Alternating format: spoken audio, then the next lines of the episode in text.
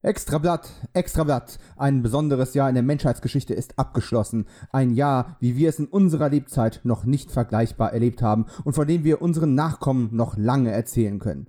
Die Rede ist natürlich vom Debütjahr von Kino 90 Podcast, dem Filmpodcast über die Kinogeschichte der 90er Jahre nach deutschen Kinostarts.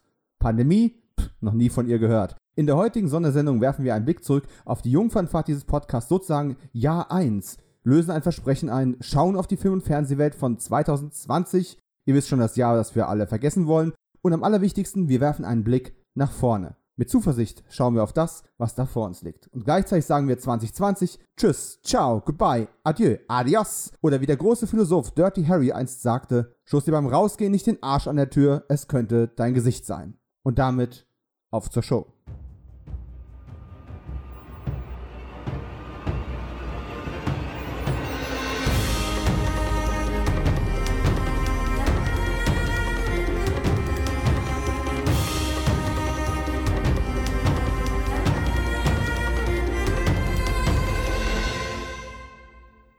Ja, damit Servus, Hallo und herzlich willkommen zur ja, Geburtstagssendung, zum Jahresrückblick, zur Begrüßungsfolge für 2021, das Jahr, das alles besser machen soll als 2020, was nicht so schwierig werden dürfte. Die Messlatte liegt ja verdammt niedrig. So niedrig, dass Limbo-Tänzer schon echt Sorgen haben. Aber dazu später noch mehr. Also nicht zum Limbo, sondern zu 2021. Ihr wisst schon, was ich meine. Heute haben wir eine Menge vor und wollen die Folge aber auch nicht übertrieben lang machen, denn eigentlich wollen wir ja wieder zu ausführlichen äh, Kinobesprechungen des Jahres 1990 kommen, indem wir in diesem Podcast sozusagen audioarchäologisch noch mittendrin stecken. Trotzdem gibt es ein paar Sachen, über die ich einfach mal reden und reflektieren möchte und ich hoffe, ihr nehmt mir diese kleine Feierstunde nicht übel, sondern habt da auch euren Spaß dran. F viele von euch sind vielleicht auch gerade erst frisch auf den Podcast aufmerksam geworden, habt gar nicht alle Folgen nachgehört. Wir schauen mal, wo kam das alles her und wo geht das alles noch hin und zwischendrin sprechen wir natürlich auch noch über ein paar Filme. Und nein, wir heißt nicht, dass ich mich mit mir selbst unterhalte oder hier einen Monocast mache. Wir bedeutet an der Stelle, dass ich einen, hm, nennen wir es mal einen besonderen Sondergast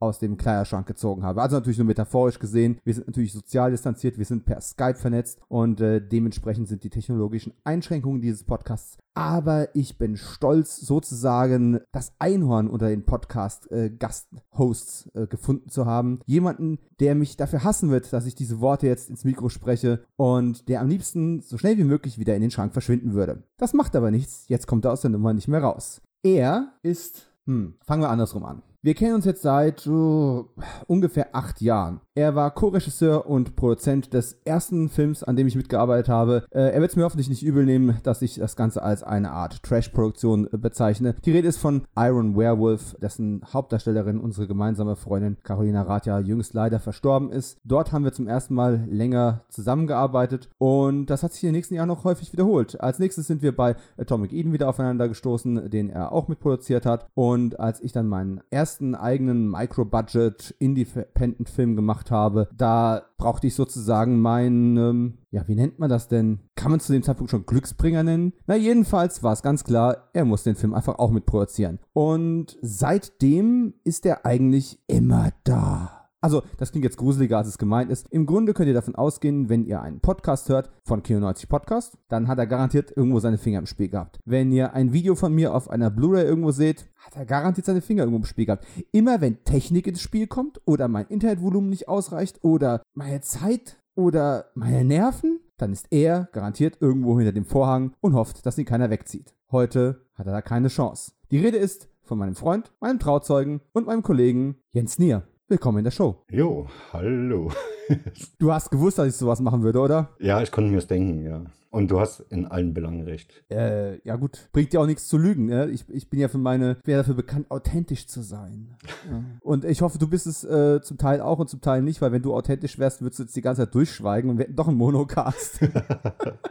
Ähm, wenn ich mich nicht verrechnet habe, ist das dein äh, erster Podcast-Auftritt? Ja, genau. Ist mein erster. In Technik und so habe ich alles da, aber du äh, kennst ja selber, ich habe mich ja permanent gedrückt. Ja, ich meine, ich habe ich hab ja schon ein bisschen von hinten durchs Auge durchgeschossen und habe dich dazu genötigt. Ich glaube, es war für eine Patreon-Folge, wo ich dir einen, einen Gastbeitrag abgeluchst habe. Da hat es thematisch gut gepasst. Was war das nochmal? Stunts bei Iron Wolf? Ja, genau. Als ich dich ins schwarze Loch gezogen habe. Richtig, denn was ich gerade gerade komplett unterschlagen habe, sonst wäre die Liste viel zu lang geworden. Die Leute hätten sich gefragt, wie lang geht dieses Intro eigentlich noch? Äh, du warst ja nicht nur Produzent und Co-Regisseur bei Iron Wolf oder wie er in Deutschland heißt, Iron Werewolf, sondern du warst ja quasi auch der Titelcharakter. Du warst ja sozusagen auch der Wolf. Ich war der, ja, der, dieser wunderschöne Wolf, ja, genau. Ja, okay. Äh, sagen wir mal so, vielleicht sind die Geschichten hinter den Kulissen von Iron Werewolf besser als der Film. Ganz Definitiv, objektiv können wir ihn ja. wahrscheinlich nicht sehen. Der Wolf war mit Sicherheit nicht die größte Stärke des Films, formulieren wir es mal vorsichtig. Aber wie du mal in einem, äh, in einem Making-of-Video so schön gesagt hast, man hat viel gelernt.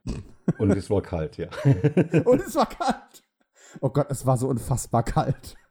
Das war's, ja.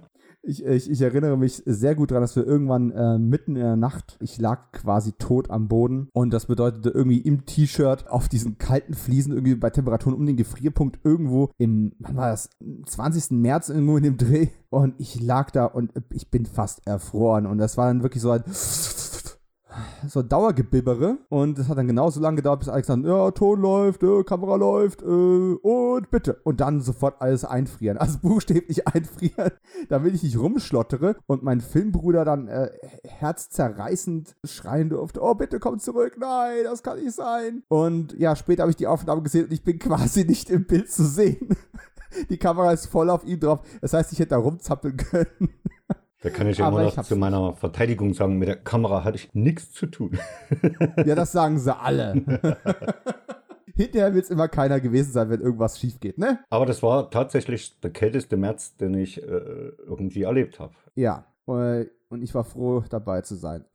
naja, so halbwegs. Aber das, ja, das ist jetzt acht Jahre her. Das heißt, wir sind einfach nur alt geworden und würden es wahrscheinlich genauso wieder tun. Und stattdessen podcasten wir jetzt ein bisschen. Ja, fast ein Jahr Kino 90. Ich habe dir ja irgendwann mal einfach erzählt, du, ich habe eine super Idee. Ich generiere einfach noch viel mehr Arbeit für uns, weil Freizeit wird sowieso komplett überbewertet und äh, pff, warum nicht noch mehr Podcasts machen? Dachtest du erstmal an mentalen Zerfall meinerseits oder hast du so für ernst genommen, als ich das das erste Mal erzählt habe? Nee, ich habe es schon ernst genommen. Ich kenne ja deine Affinität zu Filmen und dass du reden kannst ohne Ende. Und Deshalb, Bop, bop, bop, ja, gut reden ohne Ende. Ne? äh, deswegen, nee, ich habe es schon für ernst genommen. Ne? Äh, meine anfängliche Angst war tatsächlich, dass ich da irgendwie verbal mit beteiligt bin. Aber das hatte sich ja, nachdem du dein Konzept vorgelegt hast, sehr schnell zerschlagen. Ja, und nach einem Jahr holt dich das Schicksal trotzdem ein. Ja. Edge. so, freu dich nie zu früh. Und ich muss an der Stelle auch mal mit einem Twitter-Vorurteil über meine Person einfach aufräumen. Das ist nämlich gerade gestern, also wir nehmen heute am Sonntag, den 10. Januar auf. Ich erwähne es, möchte das in Zukunft einfach öfter erwähnen, dass es da nicht irgendwann heißt, wieso seid ihr auf den Tod von Sean Connery nicht eingegangen, der gestern gestorben ist oder sowas. Vielleicht war die Aufnahme schon zwei Wochen her. Und gestern ist auf Twitter unter äh, Kino 90 Podcast eine, ja, ist irgendwie das Argument aufgekommen, dass, äh, und zwar ging es um die Folge über Johnny Handsome, wo äh, Markus zum ersten Mal mein Podcast gewesen ist. Der hat ja seitdem noch ein paar Mal sich quasi hier so im, im Gaststuhl befunden. Und äh, das war sein allererster Podcast und er war so nervös und das wäre so sympathisch gewesen neben mir, der ich das nicht bin. Und dann habe ich gedacht, das ist doch ein völliges Vorurteil. Ich bin vor jeder einzelnen Aufnahme hochgradig nervös und weiß eigentlich nicht, was ich hier tue. Und die Tatsache, dass das bei Hörern nicht so rüberkommt, verblüfft mich immer wieder und lässt eigentlich die Erkenntnis in mir reifen, ich sollte viel mehr Schauspielrollen äh, suchen gehen. Äh, Da gebe ich dir absolut recht. Also da kann ich die Hörer beruhigen. Ich habe das äh, ja geschnitten. Und liebe Zuhörer, auch Dominik ist nervös. Ja, so abgeklärt, wie es dann am Ende klingt, ist äh, eigentlich nur dem Schnitt zu verdanken. Ne? ausschließlich. Ausschließlich, Die, ja. diese, die halbe Stunde heulen, die du jedes Mal rausnehmen musst. ja. Okay, jetzt wird es langsam auch wieder unglaubwürdig, aber zugegebenermaßen, also die ersten äh, paar Aufnahmen in das Konzept reinfinden und sowas, ja, es war schon, es war schon Arbeit, ne? ja, wir mussten ja erstmal alle irgendwie reinkommen. Dann äh, hatten wir noch die Technikprobleme, die noch nebenher waren. Also erstmal ein gescheites Mikro finden und so weiter und so fort. Ich musste mich erstmal mit dem Schneiden, Filtern und so weiter reinarbeiten. Es war sehr spannend am Anfang, definitiv. Und das wird es auch weiterhin bleiben und ich will technologisch hier auch noch nicht am Ende sein. Äh, Ich denke, wir haben die Qualität insgesamt auch auf dem äh, technologischen Level über die Zeit noch ähm, einiges verbessert. Unser Workflow könnte vielleicht noch optimaler sein, aber hey, das scheitert schon an meiner verdammten Internetverbindung. Das ist ein Grundsatzproblem dieses Formats, aber nur bis endlich das Glasfaserkabel kommt, das mir seit inzwischen drei Jahren versprochen wird. Den Hausdurchbruch habe ich, also den, den Hausanschluss habe ich ja schon im Keller liegen. Dummerweise ist kein Kabel drin. Aber eins nach dem anderen. Ähm, Weihnachten und Silvester hast du hoffentlich gut rumgebracht? Ja, Weihnachten in Familie, also wie erlaubt war. Oma, Opa mit da. War sehr schön. Ich habe das erste Mal einen Weihnachtsmann gemacht. Das war äh, sehr lustig. mein Kleiner ist jetzt gerade fünf geworden und die erste Begegnung mit dem Weihnachtsmann war schon sehr spannend. Und ich hatte mir nicht vorgestellt, dass es tatsächlich so schwierig ist, einen Weihnachtsmann zu machen als Papa, ohne dass das Kind das merkt. Also danach kamen schon Fragen, wo mir schon ganz schön den Kopf eingezogen haben. Oh ja. Ich glaube, nochmal klappt es nicht. Also nächstes Jahr hoffe ich, dass Corona einen anderen Weihnachtsmann kommen lässt.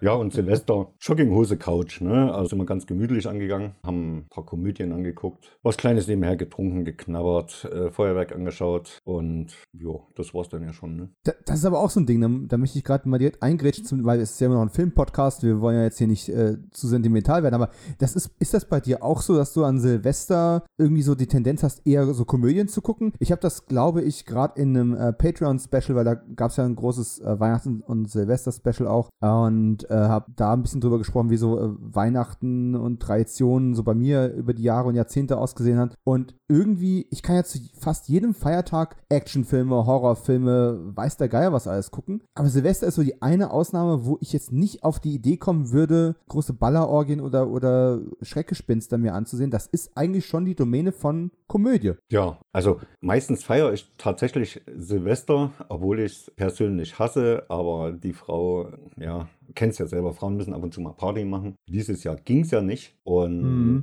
da ich so normal auch weniger Komödien schaue, hat sich das jetzt zu Silvester recht gut angeboten. Zumal wir am Anfang haben wir so Spiele gemacht, Mensch, ärgere dich nicht und, und, und, und schieß mich tot. Und da hat man schon sehr viel Spaß. Und ich denke, da ist man dann auch in einer Stimmung, wo eine Komödie recht gut reinpasst. Und ich finde es nicht schlimmer, als in Silvester irgendwie da zu sitzen und dann warten, dass es um zwölf ist, damit man anstoßen mhm. kann. Also ich finde das furchtbar. Das ist dann auch immer so gezwungen. Und da hatten wir so gar keinen Bock drauf. Und wie gesagt, von der Stimmung her hat der Komödie super reingepasst. Ja, ich glaube ja tatsächlich, es kommt so ein bisschen, zumindest in meinem äh, Fall, so aus der Familienvergangenheit, weil es halt wirklich die einzige Gelegenheit war, wo, wo meine Familie, ähm, als ich noch kleiner war und zu Hause gelebt habe, wirklich mal zeitgleich im Wohnzimmer sich vor dem Fernseher versammelt hatten. Da hatten wir halt früher diese ganzen Sketch-Sendungen, Comedy-Sendungen, Silvester-Specials und was weiß ich was alles geschaut. Das war ja auch alles, wenn du so willst, Comedy-Content. Und das ist, glaube ich, so ein bisschen von da übrig geblieben. Und immer wenn meine Frau sagt so, hier, äh, ich habe heute Bock auf eine Komödie, kriege ich immer so nervöse äh, Zuckungen und renne kopflos durch das ganze Haus und sage, verdammt, wo habe ich noch eine Komödie, die wir noch nicht gesehen haben? Aber so, wenn Silvester vor der Tür steht, äh, da kann man sich darauf vorbereiten. Dann kommen so die alten Kamellen wieder raus, wie äh, der Partyschreck mit äh, Peter Sellers und solche Geschichten. Und dann habe ich auch meistens immer so zwei, drei Komödien, die ich neuer gekauft habe, zur Hand. Das funktioniert dann schon irgendwie. Und dieses Jahr waren es ja irgendwie kanadische Feiertage, zumindest bei uns, weil auch so um Weihnachten, meine Frau hat sich stark geweigert, Action zu gucken an, an, an Weihnachten. Aus irgendeinem Grund denkt sie dauernd, ich würde Stipp langsam an Weihnachten gucken wollen, was natürlich völliger Käse ist. Niemals. ich könnte ja auch mal tödliche Weihnachten gucken. So ist es ja nicht. Ist ja nicht so, dass ich keine Abwechslung hätte. Oder Joe Lynch, äh, Everly, äh, auch super. Aber wir haben dann tatsächlich äh, auch eine Komödie gucken müssen. Also müssen. Ich, hat, hat mich keiner mit vorgehaltener Waffe gezwungen, aber es hat sich dann doch so ergeben. Und das waren die kanadische Komödie Kleinstadtorgien. Und die fanden wir dann irgendwie so sympathisch, dass ich mir von demselben Filmemacher den einzigen anderen Film, den es auf DVD gibt in Deutschland, auch noch besorgt habe: Sex After Kids. Und ja, für alle Eltern da draußen die sich dauernd fragen, was passiert, oder werdende Eltern, was passiert mit der Libido, wenn Kinder im Haus sind. Sex After Kids ist meine DVD-Empfehlung des Jahres 2013 jetzt für euch. Das Schöne an den Kanadiern ist ja, es ist bei denen nie so platt wie eine amerikanische Komödie und es ist nie so verkopft und, und, und, und gezwungen, wie die deutschen Komödien manchmal wirken. Deswegen mag ich die kanadischen Produktionen irgendwie, gerade wenn es um solche Themen geht, einfach irgendwie lieber. Ich weiß auch nicht. Das ist so ein, das ist so ein Ding. So. Ich, äh, ich weiß gar nicht, bei mir waren es, glaube ich, äh, amerikanische über Netflix, glaube ich. Nee, ja doch, Netflix hab, haben wir geschaut. Äh, das waren ein paar neuere. Einmal äh, so mit Superheldenkinder, war ganz nett gemacht, halt fürs Kind. Ne? Weil, oh, warte, das war die, dieser, ähm, der neue von Robert Rodriguez mit den, ähm, ach, wie heißt denn der? Äh, äh, ja. Now We Are Heroes, Now We Were, We were Heroes. Ja, ja, ja, ja genau, genau, genau. Diesen hier. Ah, wie war der? Ja, war ganz lustig. Ich, War ist, echt- er ist also ein Kinder, Erwachsene er, meine ich jetzt. ja, ja, er ist ein Kinderfilm. Ne? Aber die Kinder sind bei weitem nicht so nervig, wie ich am Anfang Angst hatte. Ja, ja. Nö, war, war recht nett gemacht. Also klar, die Handlung war jetzt nichts Neues, war auch vorhersehbar, aber ich hatte auch ein paar Stellen, wo ich lachen musste und mein Kind hatte eine Menge Spaß dran und meine Frau sowieso. Ja, ich, ich sag mal, auf Robert, auf Robert Rodriguez kommen wir in diesem Podcast ja sowieso noch zu sprechen, wenn dann erstmal 1992 ist und die Independent-Filmwelle losrollt mit El Mariachi und Konsorten. Hm. Aber ich finde es halt schon stark. Ich muss ihn ja immer wieder mal auch von meinen Filmkritikerkollegen so ein Stück weit in Schutz nehmen. Nicht, dass er das notwendig hat, aber ich höre dann immer wieder so Sprüche, ja, der macht ja keine gescheiten Filme mehr und so weiter und so fort. Und sehe ich eigentlich nicht so. Er macht vielleicht nicht mehr die Filme, die wir in den 90ern cool fanden. Und vielleicht macht er nicht mehr so From Dust Till Dawn Desperado äh, Filme. Das heißt ja nicht, dass die per se schlecht sind. Und das Zielpublikum, was Filme wie dieser neue Netflix-Film eben äh, haben sollen, genau wie damals, dass er Spy Kids gemacht hat. Und auf, für die Zielgruppe funktionieren diese Filme hervorragend. Absolut. Und nur weil wir nicht mehr die Zielgruppe dafür sind, heißt es ja nicht, dass es per se schlecht ist. Und soweit ich das mitbekommen habe, ist der Film auch recht erfolgreich auf Netflix gelaufen und es ist schon eine Fortsetzung bestellt. Überrascht mich ehrlich gesagt nicht. Klar, er kann auch mal gerne wieder einen neuen Ballerfilm für mich machen, einen Horrorfilm. Für mich, ja genau. Für mich exklusiv. Ähm, für uns etwas ältere Semester. Aber ich finde das völlig legitim, auch sowas rauszuhauen. Und ähm, ja, wenn meine Internetverbindung mal irgendwann besser ist, gucke ich auch mehr Netflix. Versprochen. Bis dahin muss ich mir das ja sehr einteilen und jetzt irgendwie peu à peu so alle paar Tage mal eine Folge Cobra Kai Staffel 3 gucken. Ja, müsste ich auch mal nachholen. Ja gut, wichtig ist, du hast Staffel 1 und 2 gesehen. Nee, Staffel 1 bis jetzt nur. Äh, Staffel 2. Nur Staffel ja, 1? die habe ich noch gar nicht angefasst, ja. Junge, Junge. Also ganz ehrlich, wenn ich die Sendung nicht in, in den Kasten kriegen wollen würde, würde ich sagen, leg sofort auf und setz dich gefälligst vor Netflix, Mann. Was, was stimmt nicht mit dir? Ich, ich weiß schon, den ersten Anschluss habe ich ja auch schon von dir bekommen. Dann habe ich ja die erste Staffel angeschaut. Äh, war ich ja noch ein bisschen zwiegespalten. Jetzt habe ich den Trailer von der dritten Staffel gesehen und jetzt, da fand ich es tatsächlich interessant. Also bin neugierig geworden. Muss Es mich aber eben allerdings nochmal durch die zweite Staffel hauen. Ja, ich, ich sag mal, alle Hörer dieser Sendung, das ist eigentlich der, der Running Gag unserer Freundschaft. Ist, ich, ich empfehle irgendeine Serie und sie landet null bei Jens. Überhaupt gar nicht. Es gibt tausend gute Gründe, diese Sendung nicht gut zu finden. Und dann dauert es im Schnitt so um die fünf Jahre. Dann findet er, dann findet er auf einmal auf anderen Wegen zu der Serie und sagt, Mensch, Domi, hast recht gehabt. Super. Ist ja geil. Und dann guckt er sie bis kurz vor Schluss und die letzten paar Folgen der letzten Staffel guckt er nicht, damit die Serie ja nie vorbei ist. hast, du, hast du inzwischen das Ende von Person of Interest gesehen? Nein. ich ich habe jetzt tatsächlich äh, von Next Generation die letzte Folge angeschaut. Musste ich ja für Picard. Die ist doch großartig. Ja, die ist großartig, aber jetzt ist er halt zu Ende. Ne? Es, es ist furchtbar. Die war in den 90ern schon zu Ende. Es tut mir leid, dir das sagen. Das ist ein bisschen Spoiler-Alarm. Aber nur weil du die Augen zumachst, sie sind trotzdem vorbei. Ja? Übrigens, Lost auch fertig. Breaking Bad, alle fertig. Es ist furchtbar. Ich mache es tatsächlich so, dass ich so die letzten ein, zwei Folgen von, von Serien, die ich mag, nicht anschaue. Nee. Also, ein Stück weit kenne ich das ja. Also ich verliere zum Beispiel manchmal den Kontakt äh, zu Serien, selbst zu Serien, die ich sehr gerne mag. Oder es gibt Serien, für die ich mehrere Anläufe unternehme, um ähm, wirklich reinzukommen. Oder ich mache dann drei Jahre Pause, dann muss ich die letzte Staffel, also die vorletzte Staffel nochmal gucken, um wieder reinzukommen und so weiter und so fort. Die Tage hat einer auf Twitter gefragt, was ausgenommen äh, von Friends und äh, Gilmore Girls wären die, die Serien, die man mehr als dreimal oder dreimal oder öfter komplett gesehen hätte. Und da musste ich einen Moment drüber nachdenken habe gedacht, es gibt eine ganze Menge Serien, von denen ich eine Vielzahl Episoden mehr als dreimal gesehen habe. Aber wie viele habe ich wirklich komplett dreimal oder öfter gesehen? Also einfaches Beispiel, ne? Meine Frau hat nie Buffy gesehen. So, jetzt haben wir irgendwann mal einen Buffy Rewatch an. Also ich habe einen Buffy Rewatch und sie hat eine Buffy Erstwatch quasi äh, angefangen. Mhm. Die ersten vier Staffeln habe ich bestimmt jeweils drei, vier oder öfter, drei, äh, viermal mindestens gesehen. Die späteren Staffeln, die letzte Staffel, bestimmt nur einmal. Ja, Person of Interest, erste Staffel, zwei oder dreimal gesehen. Letzte Staffel einmal gesehen. Und ich sehe noch nicht, dass sich das großartig ändern wird. Also es ist tatsächlich so, dass ich auch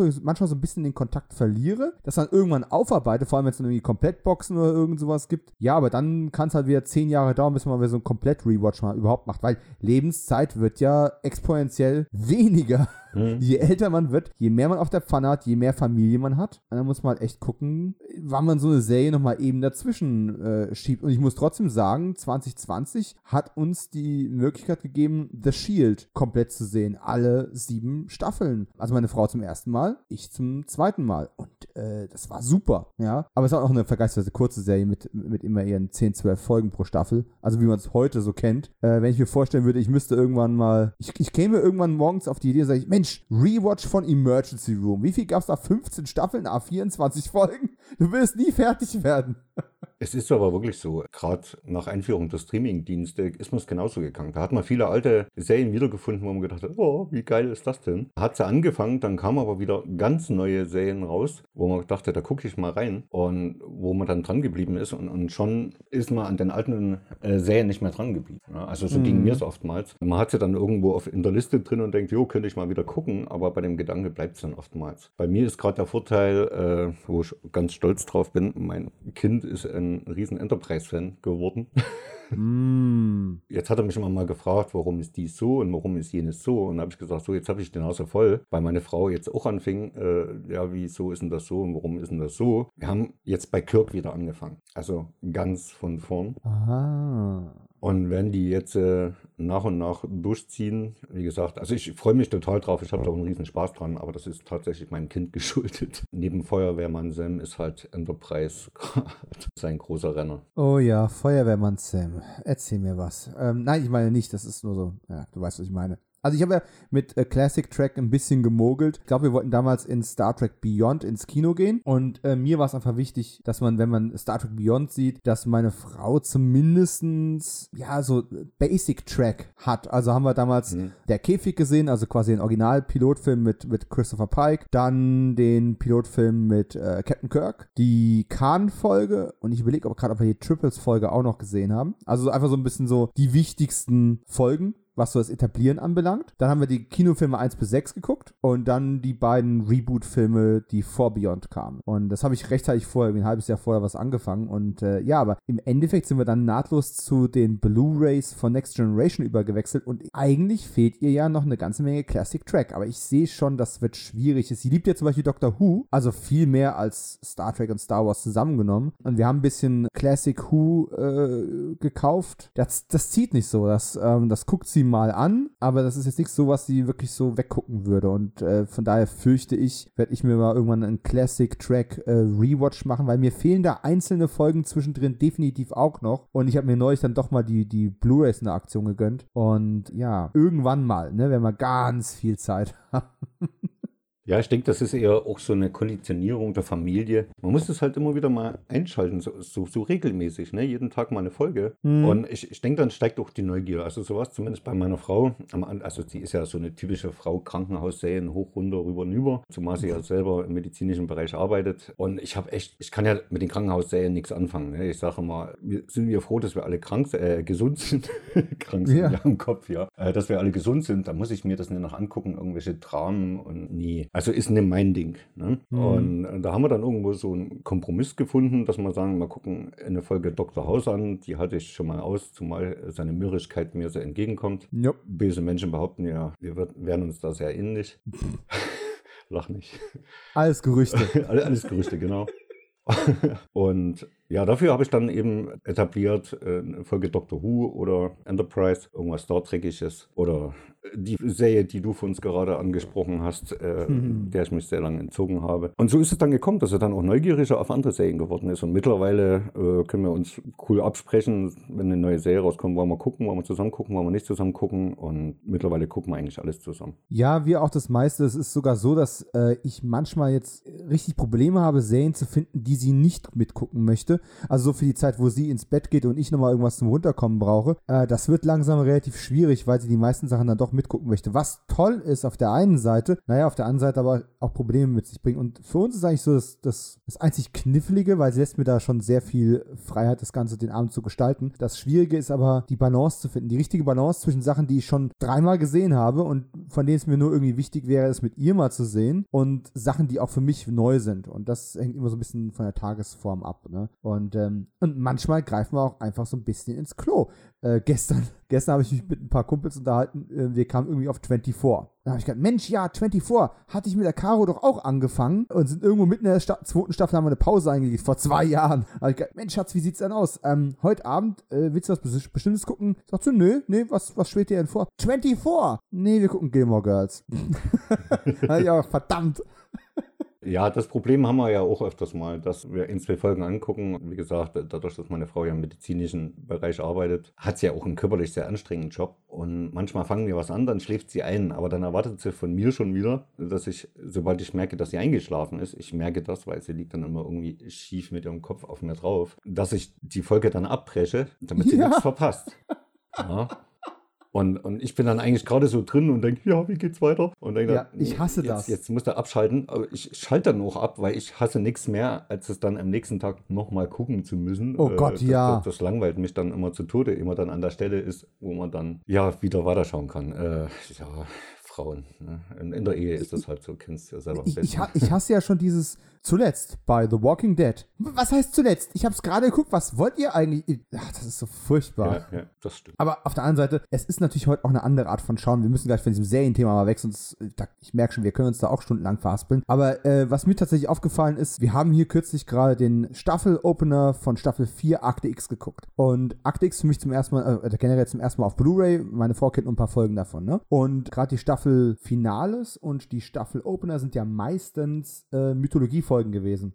Und das war auch in dem Fall so. Und sie weil da keine Zusammenfassung vorher kam und du quasi mitten ins Geschehen geworfen worden bist, wie die letzte Staffel aufgehört hat, meine Frau war damit überfordert. Und das meine ich gar nicht böse, aber das war so ein, ja, was weiß ich, keine Ahnung, das letzte Mal haben wir die Serie vor anderthalb Jahren gesehen oder sowas, kann ich mich doch null dran erinnern. Dann sage ich, ja Mensch, das ist aber nicht unfair und ich mache das nicht, um dich zu ärgern. Versetz dich mal in unsere Situation zurück, als wir es damals zum ersten Mal gesehen haben. Das lief im Fernsehen, eine Folge pro Woche und dann war ein halbes Jahr Pause, ne? Oder es war, oder es war zweimal ein Vierteljahr Pause, bis wir Folgen nachsynchronisiert worden sind. Und du hattest keine Möglichkeit, das Große nochmal noch mal schnell zu streamen, um dich auf den aktuellen Stand zu bringen oder dich im Internet mal schnell zu belesen, was jetzt passiert ist. Du musstest dir den ganzen Krempel merken, diese Verschwörungsstory aus den ersten fünf, sechs Staffeln, das musstest du im Hinterkopf behalten. Und ja, gut, manchmal, wenn die, die Macher vielleicht auch darauf gesetzt haben, dass man einige Sachen wieder vergessen hat, ähm, dass man da ganz galant über irgendwelche Problemchen und Sackgassen hinweggehen kann. Aber das ist, das ist der Zuschauer ja heute eigentlich nicht mehr gewöhnt, weil du wirst ja dazu angehalten, diese horizontal erzählten Geschichten am Stück durchzustreamen und dann kriegst du maximal am Anfang der nächsten Staffel nochmal so ein, so ein paar Dialogzeilen, die dich nochmal dran erinnern, was zuletzt passiert ist. Und das war's dann.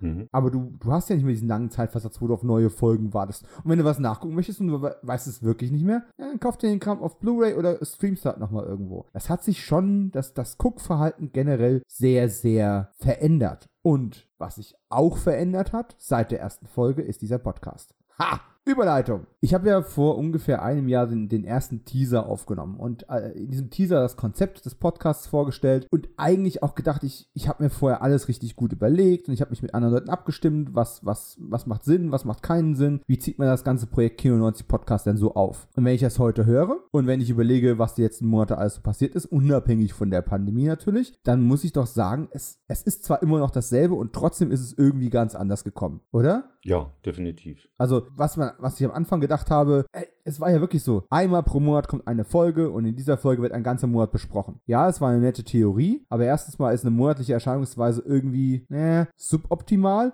Und zweitens mal hast du halt Monate, wo du dann eben zwischen 20 und 50 oder bis zu 60 Filme besprechen müsstest, was einfach Wahnsinn ist. Du könntest nie in die Tiefe gehen, die ich mir vorgestellt habe. Und äh, dadurch, dass ich keinen festen Co-Host habe, sondern mir dann quasi immer passende Gäste zum Thema Suche oder Freiwillige, hallo Markus, ähm, dann, dann ist das, ja, das ganze Konzept hat sich da doch nochmal ganz schön, ganz schön aufgebröselt. Und ab dem April kam dann auch noch Patreon dazu, wo ich ja dann auch gesagt habe, okay, ich möchte nicht anfangen, jetzt hier eine Zweiklassengesellschaft irgendwo aufzumachen. Die Hörer, die bezahlen können und dann Sachen bekommen, die die anderen nicht bekommen. Auf der anderen Seite soll Patreon aber auch einen Mehrwert bieten. Und diese Balance zu finden, gebe ich ehrlich zu, das ist ein, ein kontinuierlicher Verbesserungsprozess auch für mich. Auf die Hörer hören, auf die Patreons hören, auf Vertraute hören, auf, auf neutrale Stimmen der Vernunft am Schnittpult hören, hallo Jens. ähm, es ist halt einfach, wie geht's weiter? Und äh, gewisse Dinge und Kategorien, die ich mir damals vorgestellt habe, habe ich längst abgeschafft. Und ja. Das Ding war ja, wir mussten ja erstmal gucken, wie es überhaupt angenommen wird, was läuft, was läuft nicht. Ja, das ist ein ganz normaler Entwicklungs ja. Entwicklungsprozess, der davon statten geht. Manche Sachen haben funktioniert, manche nicht. Dass in manchen Monaten äh, viele, viele interessante Filme drin waren, die man ohne Ende besprechen könnte, das wussten wir vorher. Aber aufgrund deines fundierten Filmwissens hast du ja zu jedem zweiten Film ja eigentlich ein schönes Anekdötchen zu erzählen. Und das macht es eben dann für dich sehr, sehr, sehr schwierig. Äh, schwierig ist noch äh, geschmeichelt, ja. ja. Also der Balanceakt ist wirklich schwierig. Und am, und am, Anfang eine Sache, die im Laufe der letzten Monate quasi nicht ausgestorben ist, aber die ich definitiv geändert habe, weil ich einfach gemerkt habe, dass das funktioniert so nicht so, wie ich mir das vorgestellt habe. Die Sache mit dem Film des Monats. Und die Überlegung dahinter war eigentlich ganz logisch. Wir küren, wir gehen in jedem in jeder Monatsfolge gehen wir alle Monatsstarts durch. Wenn wir alle Monatsstarts durch sind, gucken wir mal, was davon sozusagen von meinem Gast und mir die gemeinsame Empfehlung für die Hörer ist. Frei nach dem Motto, wenn der Hörer nur einen einzigen von den Filmen, die erwähnt worden sind, sich, sich besorgt, streamt, was auch immer, welcher sollte es dann sein? Welcher ist es heute noch wert, um, überlebt zu haben quasi? Und was aber dann passiert ist, ist, dass wir ganz oft die nach neutralen Gesichtspunkten potenziell in Anführungszeichen besten Filme gekürt haben, ohne zu berücksichtigen, was uns selbst eigentlich Spaß macht und worüber man gerne sprechen würde. Denn das war ja dann der, die zweite Stufe. Ich wollte ja gelegentlich mal Bonusfolgen raushauen, in denen ich diese Filme dann ein bisschen tiefer besprechen kann. Und ja, dann sind eben Dinge entstanden, wie eben mit Patrick Lohmeier vom Bahnhofskino. Super Podcaster, super Kerl, hat jetzt hier gerade ja sein Columbo Columbo Buch rausgehauen, für den ich einen Artikel schreiben durfte. Einen der William Shatner Morde. Ihr hättet es sicherlich kaum erraten. Und, und da haben wir eben, ja, keine Ahnung, anderthalb Stunden über den Club der Toten Dichter gesprochen, weil das halt in der vorherigen Folge zum Film des Monats gekürt worden ist. Und keiner von uns war ein riesengroßer Fan. Was übrigens mir auch eine richtig schlechte Rezension auf iTunes eingebracht hat, weil jemand nur diese eine Folge des Podcasts gehört hat. Mhm. Wahrscheinlich, weil das, das Stichwort, er oder sie, ich weiß es gerade nicht mehr, ähm, das Stichwort der Club der Toten Dichter in iTunes gesucht hat, hat den Podcast gefunden, hat ihn gehört und dann hörst du halt eine Analyse, die hoffentlich gut und hoffentlich gehaltvoll war, trotz alledem, wo beide Hosts sagen, ja, ein guter Film, aber er wischt uns nicht so, wie er es vielleicht getan hätte, wenn wir ihn damals im richtigen Alter, im richtigen Moment gesehen und er uns inspiriert hätte, wie eben die Charaktere im Film inspiriert worden sind. Mhm. Und, und ich finde das schade, weil ich finde den Podcast, also die, die Folge relativ gut, weiß aber auch, dass da nicht dieselbe Liebe drin steckt, als wenn man eben über Johnny Handsome spricht. Ja, ja das, das Problem wird man immer haben. Also irgendwelche Filme zu besprechen, mit denen wir, die vielleicht den Nerv nicht getroffen haben, äh, werden, werden immer mal kommen. Ne? Ja klar, aber dafür klar, wenn man, wenn man Einzelbesprechung, ne? ja, ja, wenn man Einzelbesprechung macht und jemand, ein Fan guckt da rein und denkt, yo, ne, jetzt wird mein Lieblingsfilm beweihräuchert und bekommt dann eine Analyse, die vielleicht nicht so in sein Weltbild passt, dann ist das enttäuschend. Äh, aber ich meine, das sind Dinge, mit denen muss man einfach leben. Ja, absolut. Du, ich kann auch mit Kritik gut umgehen. Ich, ich finde es an der Stelle schade, dass der Hörer jetzt halt gerade genau die Folge gehört und dann nicht mal zu Ende gehört hat, weil wir finden auch gerade gegen Ende noch sehr, sehr lobende Worte zu, mhm. zu, dem, zu dem Film. Aber er ist aus dem Podcast dann ausgestiegen, negative Review und ist wahrscheinlich auch ziemlich gekränkt gewesen, was nie die Absicht dieses Podcasts ist. Denn du kennst mich gut genug, gerade in dem öffentlich drüber sprechen und in dem, äh, ja, in dem öffentlichen Austausch ist mir vor allem eins wichtig, Spaß an Filmen zu haben, das Medium zu lieben, denn ich liebe Filme und ich liebe Serien. Und wenn ich nichts Positives über einen Film zu sagen habe, halte ich lieber die Klappe. Und ich möchte viel lieber Zeit damit verbringen, über Filme zu sprechen, die ich liebe. Und ob das dann andere Leute auch mögen, ja, keine Ahnung. Das ist dann wieder eine ganz andere Baustelle. Denn das, da schließt sich der Kreis wieder zu äh, den anderen Folgen. Wir gehen gleich mal ganz kurz durch, was wir im letzten Jahr alles so released haben. Und da gibt es Filme, die finde ich toll da haben wir einen Podcast zugemacht und die sind trotzdem nicht besonders klickstark. Das macht aber nichts, weil ich kann voll dahinter stehen, kann sagen, da ist Herzblut reingeflossen und der Film mag dem Hörer nichts, nichts geben, aber mir gibt er was und damit ist das eine, bringt es andere positive Vibes rüber oder sowas in der Art. Ja, genau. Sag ich jetzt mal. Und das, das wird die Zukunft sein. Äh, das, meine Vorstellung für die Zukunft, das kann ich an der Stelle schon mal als Spoiler sozusagen vorwegnehmen, ist eigentlich auch von diesem Monatsrhythmus wegzukommen. Der war sowieso auch im letzten Jahr, ja, mal mehr, mal weniger vorhanden und äh, zukünftig soll das eigentlich, wenn es irgendwie funktioniert, ein Zwei-Wochen-Rhythmus werden. und sich dann abwechseln mit Monatsbesprechungen und mit äh, einer tiefen Analyse für einen Film, für den ich richtig brenne. Das ist eigentlich so meine Idealwunschvorstellung für 2021. Inwieweit das umsetzbar ist mit dem zweiten Kind, was äh, in ein paar Wochen geboren wird, das werden wir noch erleben. Aber die guten Vorsätze, die sind auf jeden Fall da. Und jetzt mal ganz kurz, der erste Podcast, den wir rausgebracht haben, war ein, eine Teaser-Folge, die ging knappe 20 Minuten. Äh, da habe ich mit dem äh, Florian Wurfbaum damals gesprochen und äh, haben uns ein bisschen schon mal einen Ausblick auf das Format gegeben. Er war dann auch gleich der Podcast äh, in Folge Nummer 1, der regulären Folge Nummer 1. Und mit Florian habe ich ja schon, boah, seit, ich glaube, fünf Jahre inzwischen beim ähm, Cine Entertainment Talk Podcast gepodcastet. Und ja, war ein Riesenspaß. Auch wenn dann eben äh, am Ende rauskam, ja, Film des Monats ist der Club der Toten Dichter, was dann der Patrick Lohmer ja äh, leider ausbaden musste. Also vielleicht ist Club der Toten Dichter nicht die ideale Einstiegsfolge dieses Podcast, aber ich freue mich sehr darauf, wenn ich Patrick mal wieder im, im Podcast habe und äh, wir was anderes besprechen. Das äh, war trotz alledem ein, ein großer Spaß. Ich habe ihn auch geschaut, war jetzt auch nicht der Riesenfan, aber ich fand es super, weil jeder seine ehrliche Meinung dazu gesagt hat und es war ja in dem Sinne nichts Negatives dabei, ne? es waren einfach Ansichtssachen und ich hätte mir vielleicht eher gewünscht, wenn man Kritik dran übt, dass man doch äh, in eine Art Kommunikation tritt und über Twitter oder sämtliche Medien, die wir zur Verfügung stellen, mhm. darüber doch diskutieren kann. Ja, äh, absolut. Ich, bin ich ganz bei dir. Ich bin jetzt auch nicht äh, zu Tode gekränkt, weil, äh, wie gesagt, schlechte Kritiken nee. gehören halt dazu. Ja, ne? Ja, Aber es, es war halt auch unrepräsentativ für den Podcast. Das ist so der Grund, warum ich das überhaupt nochmal ähm, äh, angebracht habe. Zumal äh, es mir auch echt leid getan, weil auch Patrick vorher schon gesagt hat, du bin ich der richtige Gast. Ja, ich, ich, ich feiere diesen Film jetzt nicht so super. Weil er sagt, ich mache überhaupt gar nichts. Ich, ich lege Wert auf deine Meinung, ich lege Wert auf die Art und Weise, wie du es verargumentierst. Und wir hatten gerade sowieso eine Art Crossover laufen, weil ich bei ihm zu Gast war und wir über Star Trek 5 gesprochen haben. Ein Film, der extrem wenig Liebe bekommt und den ich trotzdem ziemlich gut finde. und da hat sich das einfach, äh, ja, keine Ahnung, sehr organisch äh, ergeben. Du magst Star Trek 5 auch, oder? Natürlich.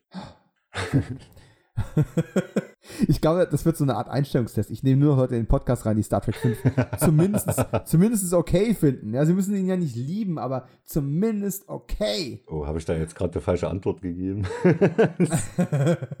Folge Nummer 2, also die offizielle Folge Nummer 2, die Nummerierung ist all over the place. Hatte dann äh, den Kevin Zindler ebenfalls vom Cine Entertainment Talk zu Gast. Kevin kenne ich auch schon relativ lang. Er ist ja in der ja, äh, Postproduktion von Atomic Eden dann noch mit eingesprungen, um quasi die deutsche Veröffentlichung mhm. ähm, mit möglich zu machen. Das ist so eine Verbindung, die wir auf dem, auf dem Filmlevel teilen, auch äh, wenn wir uns natürlich am Set nie getroffen haben, weil äh, da war äh, Kevin einfach nicht Teil des Teams. Äh, dafür eben auch schon seit, boah Gott, seit, ja, auch seit fünf Jahren, ja, regelmäßig mit mir am Mikro, wenn wir beim äh, CET mal wieder plaudern. Und äh, ich habe gerade null Erinnerung daran, was wir für, für, den Februar 1990 besprochen haben.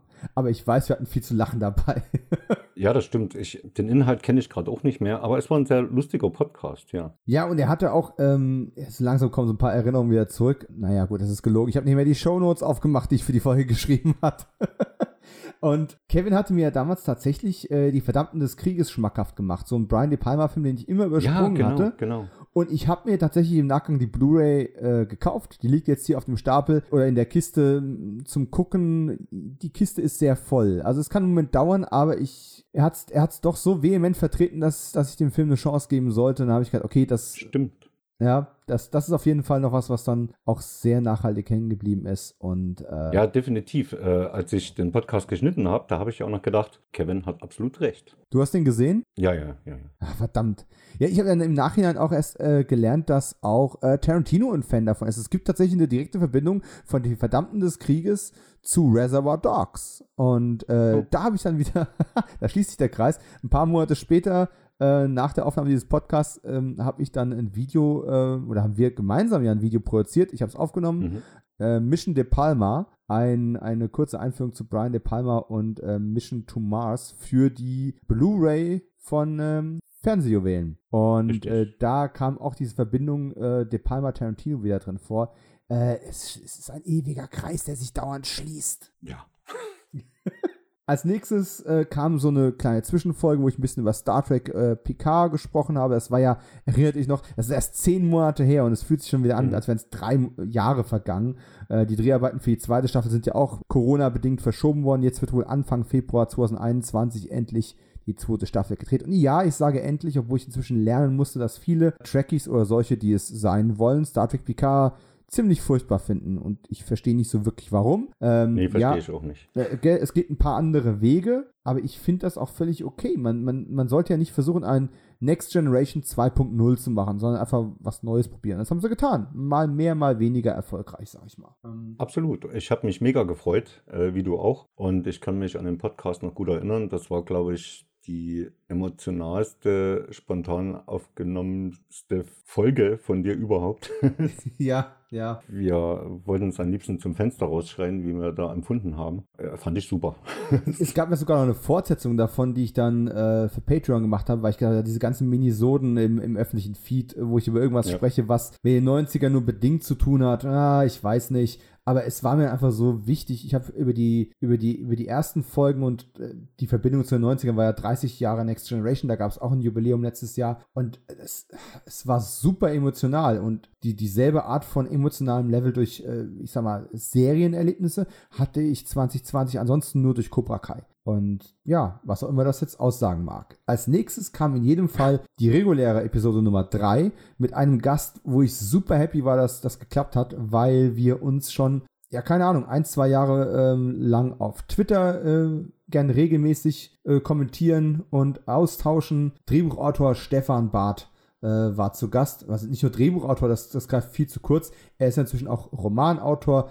Ich habe eine Kurzgeschichtensammlung von ihm hier liegen und jetzt hat er gerade in der, in der Pandemiezeit, in der Lockdown-Zeit, wo Fernsehproduktionen ein bisschen runtergefahren worden sind, hat er sich hingesetzt, hat äh, einen Pandemie-Western geschrieben. Also nicht einen Western, der sich um die Pandemie dreht, sondern er hat gesagt, ich wollte schon immer mal einen Spaghetti-Western schreiben. Und so wie so ein Groschenroman. Und ja, der, der Lockdown Nummer 1 hat mir endlich mal die Zeit dazu gegeben. Und ja, Rondo, äh, sechs Kugeln für den Bastard heißt es, glaube ich, und ist bei Amazon erhältlich. Äh, nein, diese Werbung wurde nicht gekauft. Ich äh, finde es nur einfach unglaublich sympathisch. Und ich hatte auch viel Spaß mit der Folge, die ja, und das war für mich persönlich so äh, ein, ein Highlight einfach, es war die Märzfolge über den März, die im März rauskam. Ich glaube, wir haben sie sogar genau an meinem Geburtstag ähm, released, an dem ich 40 Jahre alt geworden bin. Und wo wir zumindest auch über zweimal John Frankenheimer sprechen konnten, nämlich Powerplay oder The Fourth War und äh, Dead Bang, kurzer Prozess mit Don Johnson. Und wir haben, ich weiß, wir haben auch noch eine ganze Weile über God's Army mit Christopher mhm. Walken resümiert. Und über Tango und Cash, wo wir sehr unterschiedliche Meinungen zu hatten.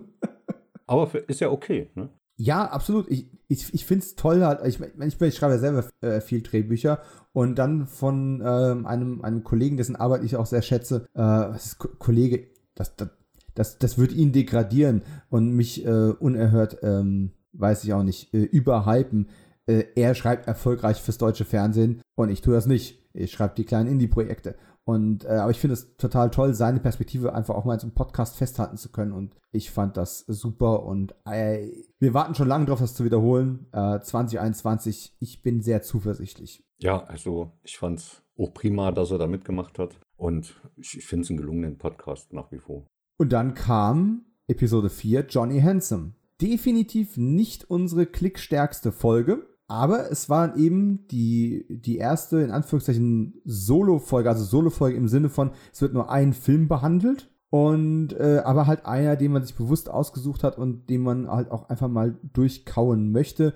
Damals gab es den Film nur auf DVD. Inzwischen ist bei Kochfilms ein sehr, sehr schickes Mediabook mit einem HD-Release ähm, erschienen. Äh, da warte ich noch drauf, das endlich mal in die Finger zu bekommen kann nicht mehr ewig dauern. Und äh, es war sozusagen das Podcast-Debüt von Markus Köhler, der ja inzwischen einen eigenen Action-B-Film-Podcast namens Bullet und Fist hat. Und ja, über was haben wir gesprochen? Halt über Johnny Handsome halt, den schönen Johnny. Äh, wir haben über ziemlich viel Walter Hill-Filme auch noch äh, im, im, Vorgespräch gesprochen. Also Vorgespräch. Ich glaube, wir haben eine halbe Stunde Walter Hill allgemein Talk gehabt und dann eine Stunde Analyse von Johnny Handsome mit Mickey Rourke und Lance Henriksen. Äh, und Alan Barkin natürlich, die möchte ich nicht unterschlagen. Und Morgan Freeman und, und Forrest Whitaker. Oh mein Gott, es kommt alles zurück.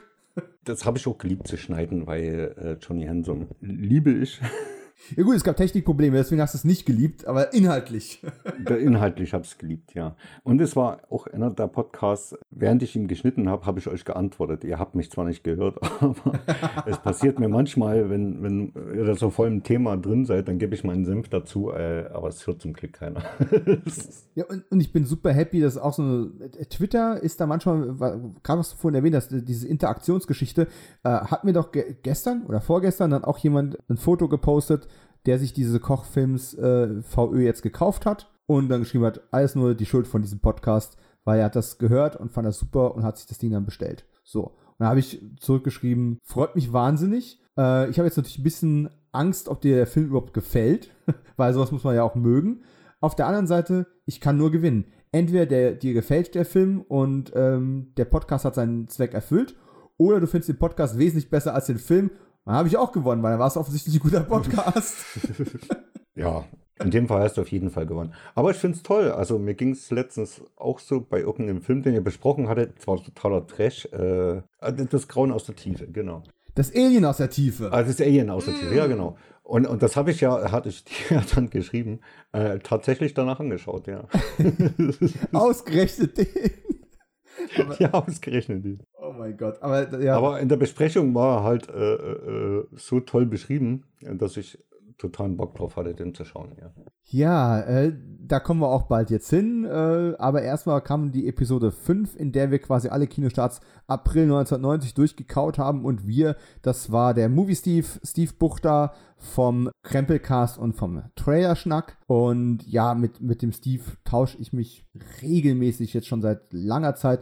Nicht nur auf Twitter, sondern auch äh, nebenher, nebenbei, persönlich. Immer wieder aus. Super Typ und äh, jemand, der mir das Schnellsprechen echt noch äh, beibringen kann. Also, wenn es jemanden gibt, der schneller sprechen kann, ohne Luft zu holen und das Ganze auch ohne Schnitt auf ein richtiges Tempo bekommt, dann ist es Steve. Und, äh, Absolut. Äh, und der, das kann ich jetzt schon mal sagen, wenn alles gut läuft, ich klopfe dreimal auf Holz. Nee, mache ich nicht, sonst ist es auf der Tonspur drauf. Aber stellt euch vor, ich hätte dreimal geklopft. Das wäre jetzt der Punkt, wo ich normalerweise sagen will, Jens, mach mal einen Soundeffekt rein. ja ist hoffentlich in der nächsten Folge wieder mein Gast. Da haben wir lange drauf hingearbeitet, haben das richtige Thema gesucht und haben es schließlich gefunden und äh, das wird auch mega. Ja, absolut. Movie Steve äh, habe ich geliebt zu schneiden, weil da musste ich nicht viel schneiden. also da war die Qualität hat gestimmt, der Sprachrhythmus hat gestimmt, war einfach super und ich konnte den Podcast beim Schneiden schon genießen. War toll, ja. Ich freue mich drauf, dass er wieder mit dabei ist, ja.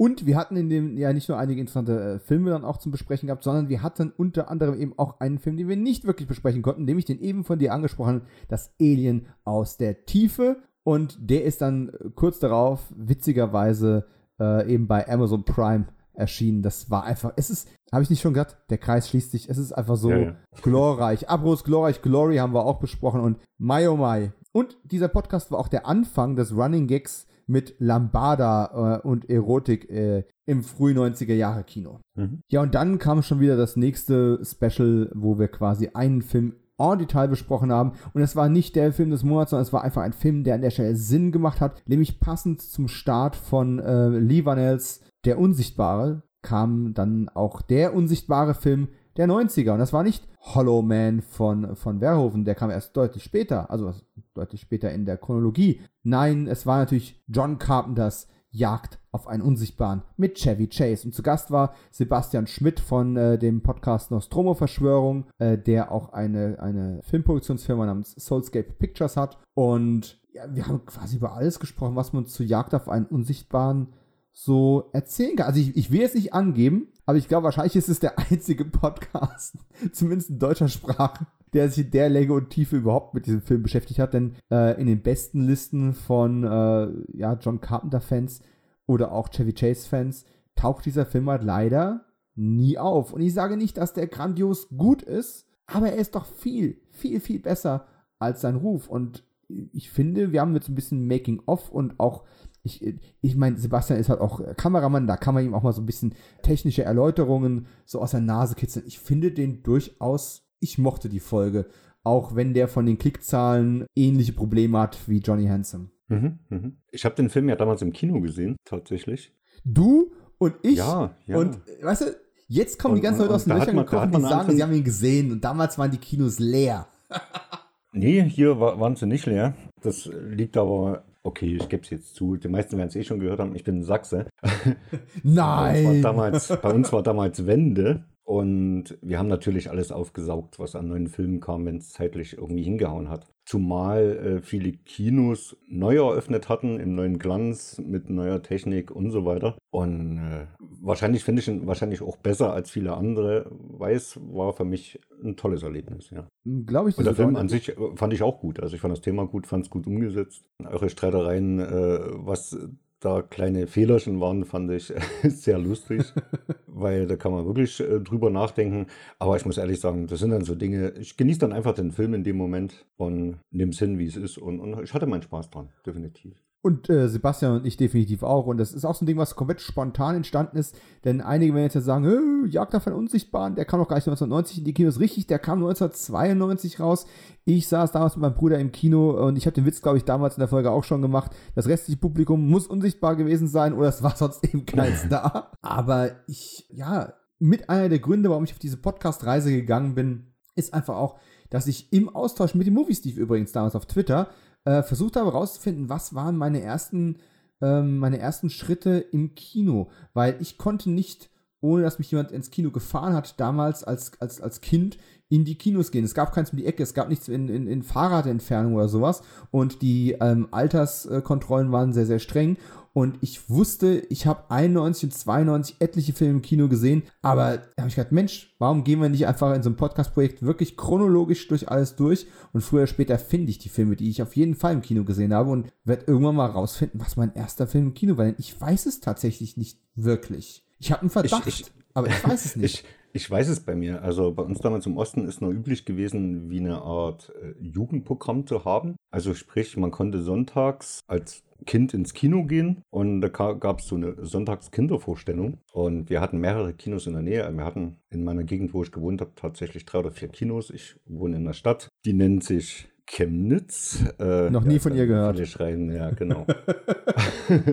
und äh, dann bin ich mit meiner kleinen Schwester halt immer in Filme gegangen. Und ich, ich glaube, der erste Film, in dem ich gegangen bin, wird kein Mensch kennen, äh, war Jan und Tini auf Reisen, war wie eine Art äh, Trickserie, Filme, wo halt Jan und Tini, die Trickfilmfiguren, auf Reisen gegangen sind. Ist, also, das, ist das irgendwie so eine Art Prequel von Bibi und Tina? Oder ist es purer Zufall, dass es so ähnlich klingt? Ich, ich denke, das ist Zufall. Verdammt, ich dachte, ich könnte jetzt auch mal einen Bibi und Tina-Witz machen und nicht nur die Skorpion-Batterieshow. Verdammt.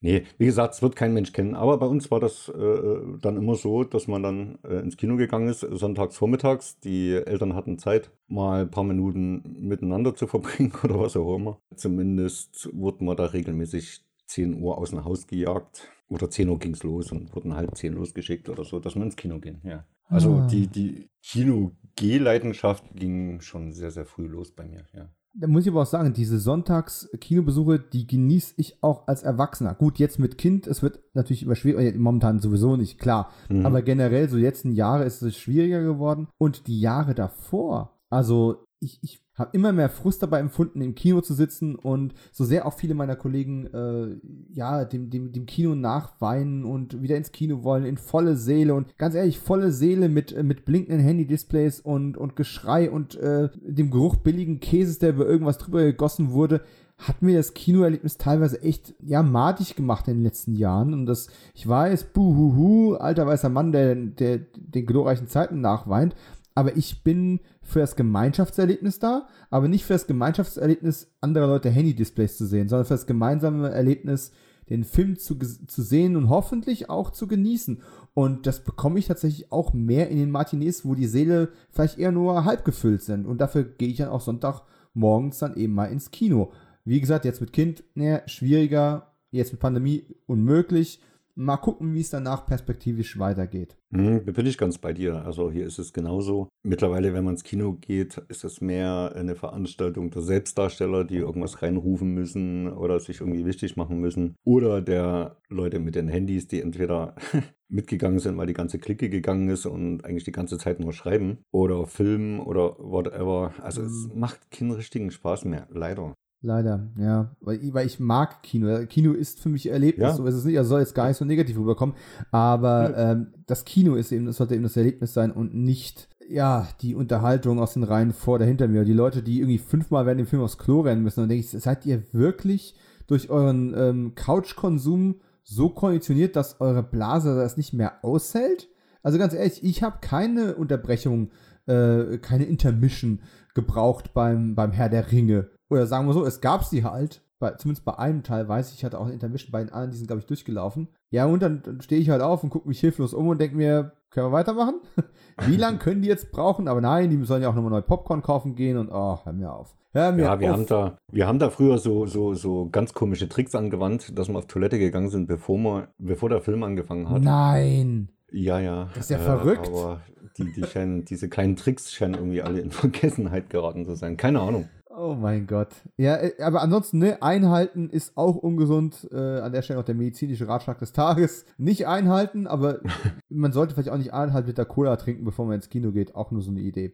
Anyway, bevor das Ganze zu belehrend und, äh, und blöd rüberkommt, gehen wir doch einfach dahin zurück, wo man auch immer gerne und bequem sitzt, nämlich zu Hause auf dem Sofa eine Sache, die ich erstmal nur für Patreon aufgenommen hatte, mit dem Markus zusammen und dann später auch in den Feed äh, geschoben habe, nachdem dann doch einige Rückfragen gekommen waren. Ein TV90 Special. Highlander, die Zusammenkunft. Ja, Highlander, die Serie, der Pilotfilm.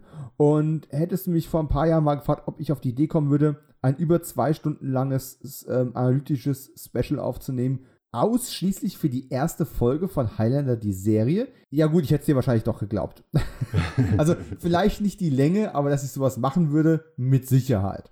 Und Ja, dann ja. noch jemanden zu erwischen, der auch für das Thema brennt, ja, nee, dann äh, ist es vielleicht ein bisschen ausgeartet, aber ich hatte am Ende immer noch Punkte auf dem Notizzettel stehen, wo ich gedacht, da könnte man auch drüber reden, aber ich glaube, jetzt machen wir wirklich mal Schluss, weil sonst wird es echt verrückt. Ich, ich hatte am Anfang ein bisschen Angst bei dem Podcast, weil, weil ich habe auch gedacht, wie, wie kann man da viel reden? Aber tatsächlich äh, war es dann so, dass ihr alles angeschlagen habt, was eigentlich dann auch wichtig war. Also meiner Meinung nach. Und bei mir kamen auch viele Erinnerungen wieder zurück, weil ich bin an die Serie damals auch rangegangen, äh, als großer Highlander-Fan. Äh, naja, Schauspieler, bla bla, ne? Und man hat ja geguckt, äh, weil Christopher mit dabei war und wollte dem neuen mal doch mal eine Chance geben. Und ich denke, das habt ihr in dem Podcast alles richtig gut ausgeführt. Also kürzer hätte er fast nicht sein können. Danke, danke. Äh, hat auch sehr viel Spaß gemacht, muss man ehrlich sagen. Also ich hatte immer so für, für eine heiße Minute so die Überlegung, ah komm, wie viele Folgen gibt es? 119. Wir machen zu jeder Folge so, so, so eine Aufnahme. Was ich immer noch tun würde, aber der, der zeitliche äh, Faktor ist einfach ein Riesenproblem an der Stelle. Aber wir haben uns mal so äh, ganz sanft vorgenommen, äh, im ersten Quartal nochmal eine Fortsetzung folgen zu lassen.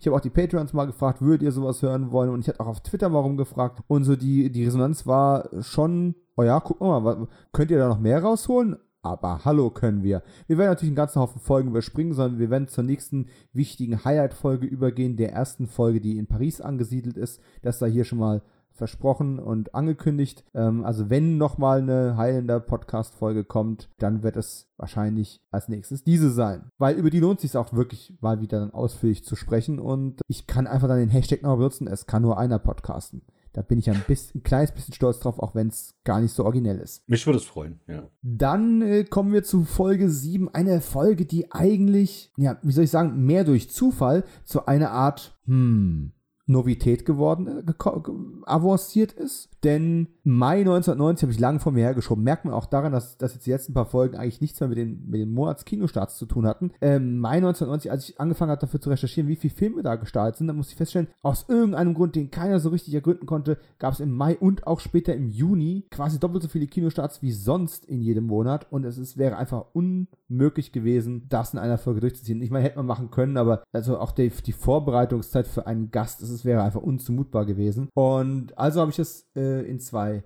Teile geteilt und äh, ja, der Markus ist dann wieder eingesprungen und hat gesagt, ja, da bin ich dabei, reden wir drüber. Und ja, wir haben einen ganzen Haufen Filme besprochen, aber eigentlich die zwei herausragenden Filme, die so die meiste Aufmerksamkeit bekommen haben, waren dann ausgerechnet Horrortitel. Und das ist insbesondere aus zwei Gründen bemerkenswert. Erstens, Markus mag eigentlich keine Horrorfilme.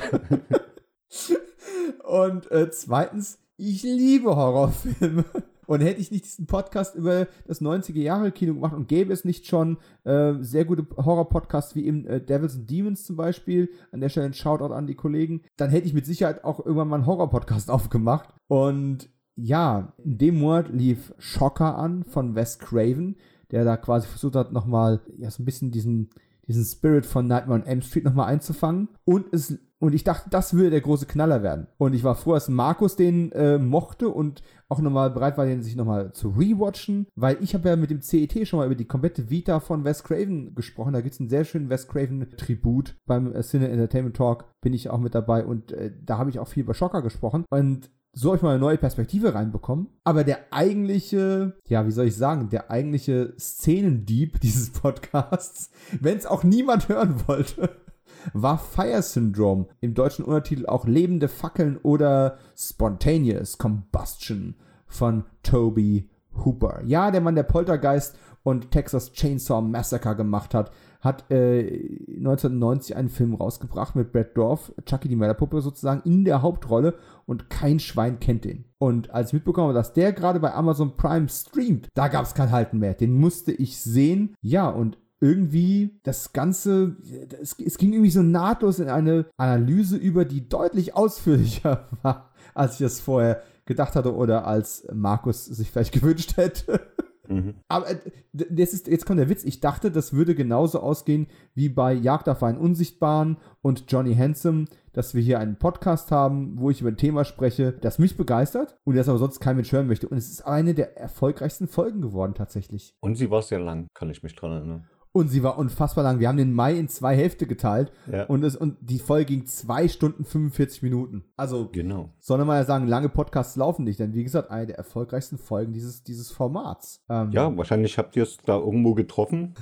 also, ich, ich stehe da voll drauf, dass die Folge gut gelaufen ist. Ja, definitiv. Ähm, ich, ich, ich glaube, Markus hat heute noch posttraumatisches Stresssyndrom von, von meiner, wie ich Feuer und Flamme für lebende Fackeln war aber es hat mich einfach unfassbar fasziniert, was, was das für ein nicht grandioser, aber doch irgendwie interessanter Film war, um ihn zu besprechen. Formulieren wir es mhm. mal so. Ja, er ist jetzt sogar auf meiner Watchlist. Also. Und wenn du den gesehen hast, dann möchte ich verspreche dir, wenn du den gesehen hast, möchtest du dir zumindest diese Dreiviertelstunde, wo wir nur über diesen Film sprechen, oder Stunde vielleicht sogar, die möchtest du dir danach garantiert nochmal anhören. Und das, das, Tolle ist, ich habe es, glaube ich, irgendwo schon mal erwähnt, kurz nachdem wir diesen Podcast aufgenommen oder beziehungsweise nachdem er veröffentlicht worden ist, bin ich in Kontakt mit jemandem äh, geraten, der damals als Journalist am Set war und noch Tonnen an äh, Behind-the-Scenes-Material, was nie irgendwo verwertet worden ist, hat und der ein Buch drüber geschrieben hat. Und da muss es hinter den Kulissen wirklich genauso hoch hergegangen sein, wie ich das nach Ansicht des Films und Lektüre des Drehbuchs mir eigentlich schon gedacht habe ich würde diese Story so wahnsinnig gerne le äh, lesen, aber noch gibt es keinen Verleger dafür. Wenn das irgendwann rauskommt, ey, das bestelle ich so schnell, äh, so schnell kann man nicht in Flammen aufgehen. So schnell würde ich den Film dann wahrscheinlich auch nachholen, ja.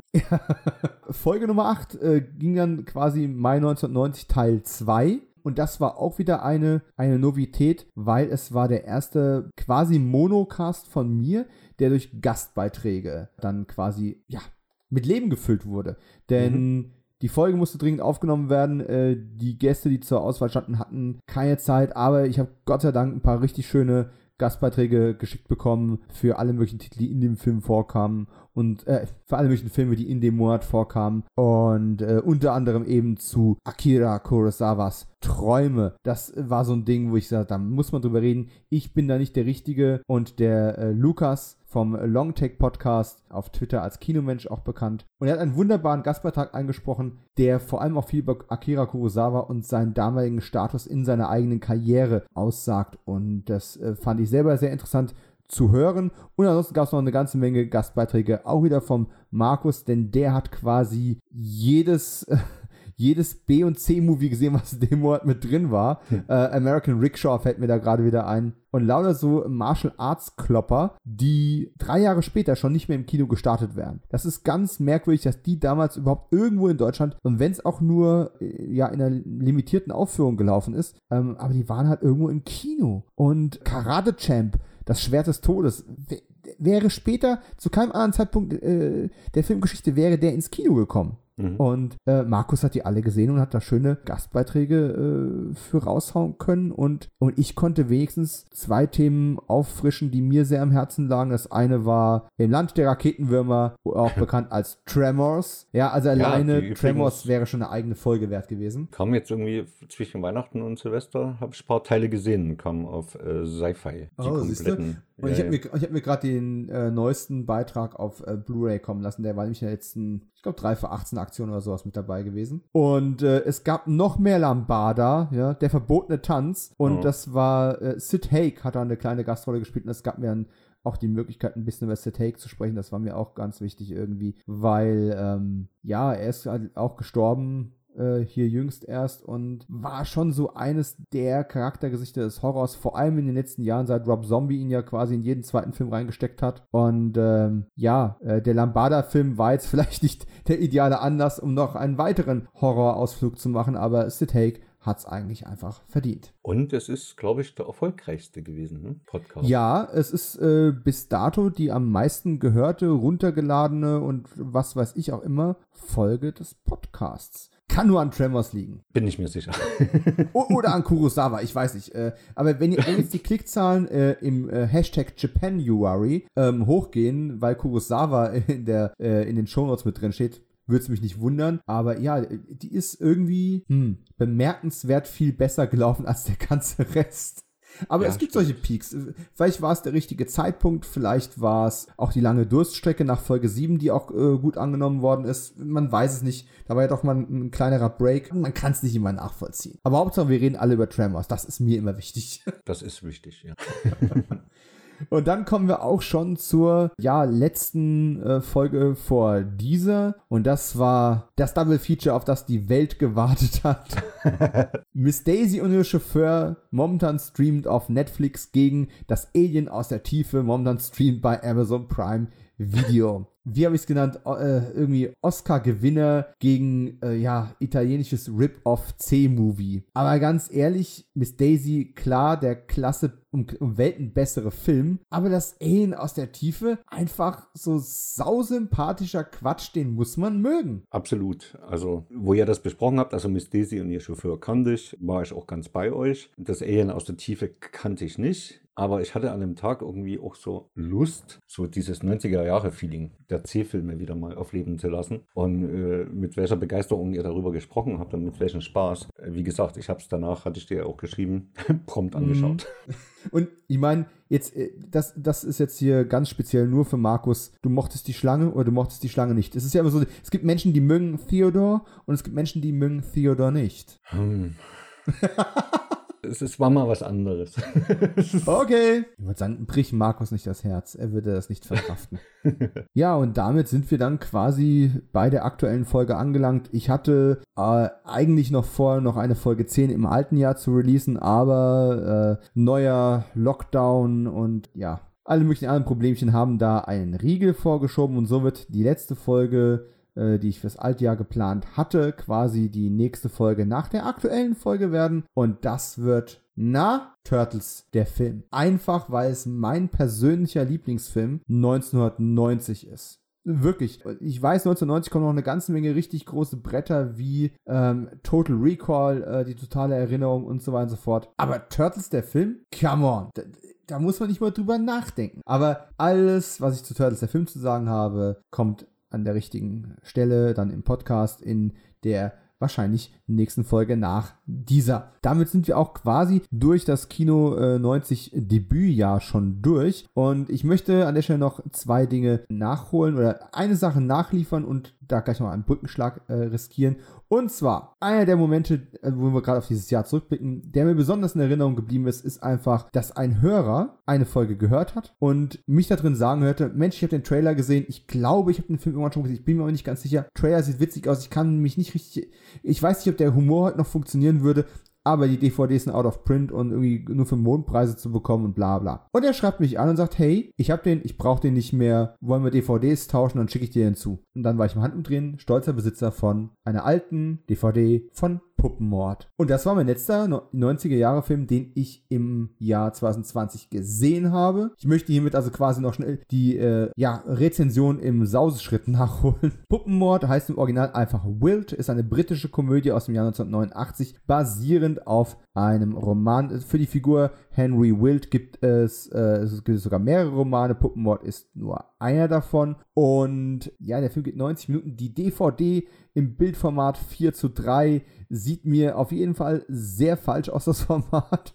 Äh, das ist, sieht alles sehr aus, als hätte man eine VHS irgendwie auf, auf, auf DVD ähm, gebrannt. Das ist qualitativ nicht besonders gut. Und am Anfang war ich mir auch nicht sicher, ob das als Film auf dem Humorlevel bei mir zünden würde. Denn eins hat der Film auf jeden Fall ganz problematisch, hat eine ganz problematische ähm, narrative Struktur, weil der äh, titelgebende Puppenmord dann erstmal gar nicht gezeigt wird. Das heißt, äh, wir, wir führen die Figur des Henry Wild ein, ein Mann, der, den man quasi als, ja, Unglücksrabe oder Versager ähm, bezeichnen könnte. Wunderbar gespielt von äh, Griff Rice Jones. Und der gerät mitten, also der, der, ist mit seiner Frau auch nicht zufrieden, mit seinem Job nicht zufrieden und gerät dann in einen Polizeieinsatz rein, wo er einen Kommissar aus Versehen äh, bei der Festnahme behindert. Gespielt wird dieser Kommissar von äh, Komiker Mel Smith. Und ja, und dann wird am nächsten Morgen irgendwie eine vermeintliche Leiche im Zement gefunden und er wird dann beschuldigt, seine Frau ermordet zu haben. Und dann kommen die ganzen Verhöre und in den Verhören gibt es dann quasi Flashbacks, wo er erzählt, was in dieser verrückten Nacht alles passiert ist. Und wir erfahren relativ schnell, dass er natürlich nicht seine Frau umgebracht hat, aber dass in dieser Zementgrube eine ähm, Sexpuppe, eine, eine, eine Gummipuppe versenkt worden ist. Und der Roman ist meines Wissens nach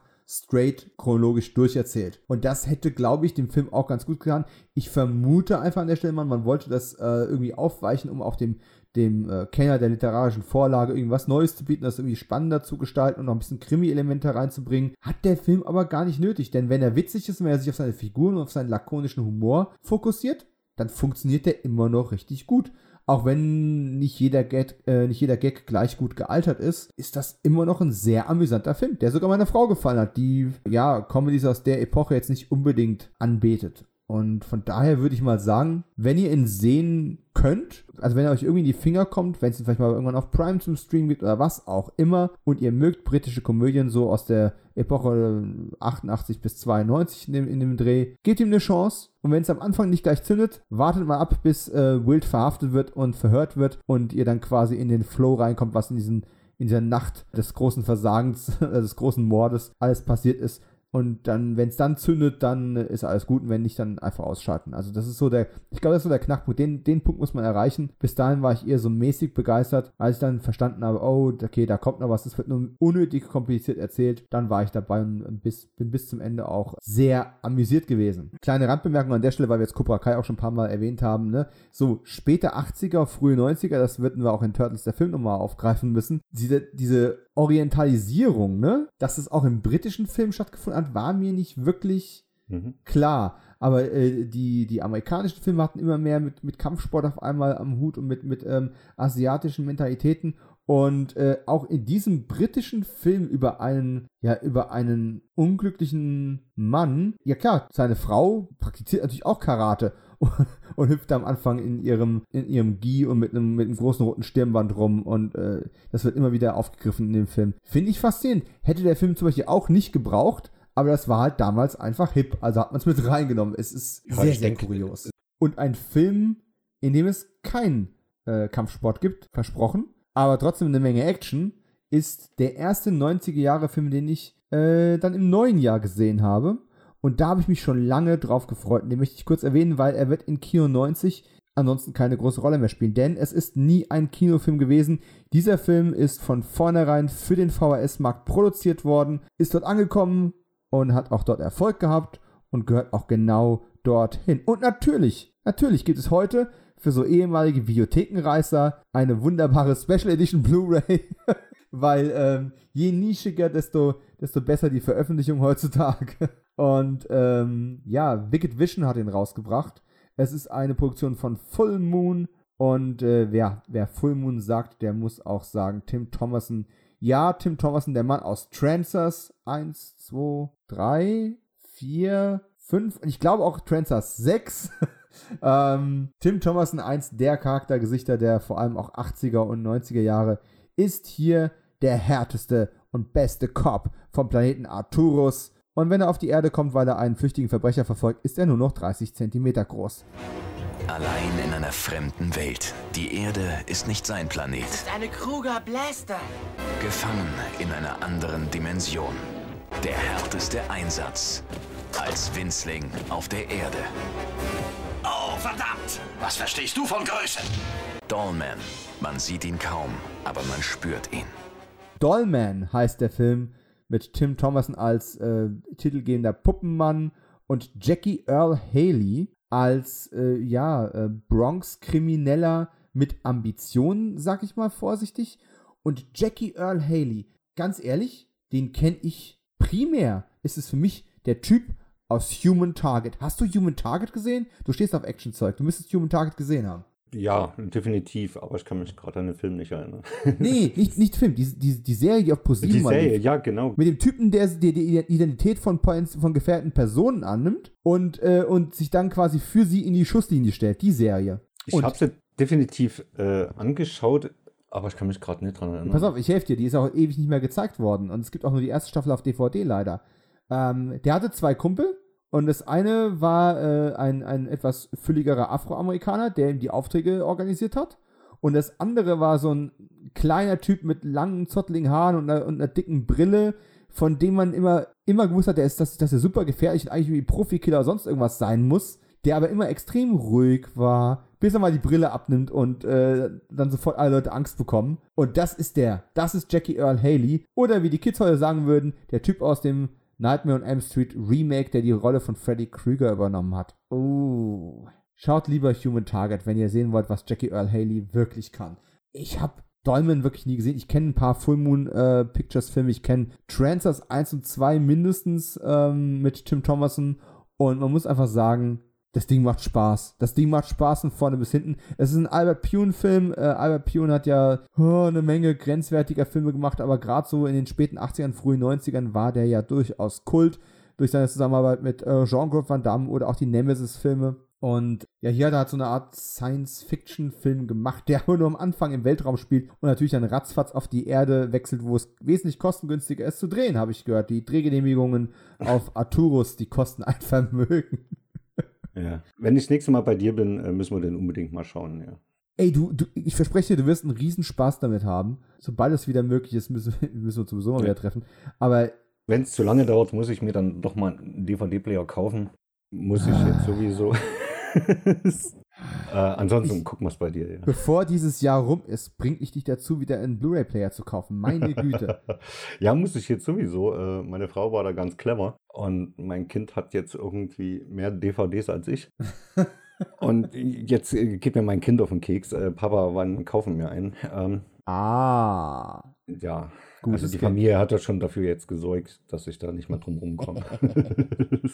also ich, ich kenne deinen Geschmack einigermaßen. Ich, ich, würde wetten, du hast bei Dolman auch Spaß. Dem geht gegen Ende so ein bisschen die Luft aus. Das ist ein bisschen schade. Aber ansonsten ist der Film einfach auch sehr, sehr ökonomisch. Der weiß genau, wie oft er die Größenverhältnisse zeigen muss. Und er weiß genau, dass er nicht genug Geld hat, um richtig gute Spezialeffekte an der Stelle zu zeigen. Also macht er seine zwei, drei Etablierungsaufnahmen und lässt dann halt einfach weg und äh, arbeitet mit Perspektiven und, und arbeitet mit anderen Dingen und das, das es funktioniert wirklich richtig gut. Es ist kein guter Film, aber er macht so unfassbar viel Spaß und klar, wenn man das lange Intro und die langen Credits und alles mögliche abzieht, ist das auch irgendwie, bleiben von den 82 Minuten vielleicht 70 übrig, wenn überhaupt. Aber es macht nichts. Äh, ich habe mich dabei ertappt, wie ich auf YouTube schon äh, die Titelmusik oder die Abschirmmusik äh, aufgerufen habe, einfach um es im Hintergrund laufen zu lassen, weil mir das ein breites Grinsen aufs Gesicht zaubert. Und ich habe mir dann bei der letzten, beim letzten Sale von äh, Wicked Vision in ihrem Shop, habe ich mir tatsächlich dann auch noch mehr von äh, der Full Moon Collection ähm, bestellt, nämlich auch Demonic Toys. Und das eigentlich nur, weil es gibt noch einen Film Dollman vs. Demonic Toys. Also gucke ich jetzt noch Demonic Toys und dann die Rückkehr des Dollman. Es macht auf jeden Fall neugierig. Also ich, ich bin da neugierig drauf, wie sie es tatsächlich umgesetzt haben, da so ein 30 Zentimeter Männel als Helden darzustellen. Das, da, da bin ich schon richtig neugierig drauf, ja. Es ist super billig gemacht, aber es funktioniert. Ja, eben, Und es das, und das funktioniert. ist das, was ich so geil finde dabei. Da ist bei mir dann wieder der Filmemacher, der da wieder neugierig ist. Ja, eben. Und ganz ehrlich, du, du, wenn, wenn du heute, das ist jetzt mein Hot Take für diese Folge, wenn du heute Christopher Nolan holst, ne, und sagst hier, Tenet war ja alles schön und gut, mach doch bitte mal einen Science-Fiction-Film, der uns die Größenverhältnisse zeigt und so eine, äh, eine Exploration dessen, was es bedeutet, innere und äußere Größe miteinander zu verschmelzen und in, in Kontext zu setzen und bla bla bla. Sprich, ein Kopf aus dem Weltall, der 30 Zentimeter groß ist auf unserem Planeten. Der würde 200 Millionen Dollar dafür ausgeben und würde ein IMAX-Erlebnis draus machen. Und es wäre mit Sicherheit toll und gut und jeder würde das als genial feiern. Und es wäre trotzdem nicht besser als Dollman.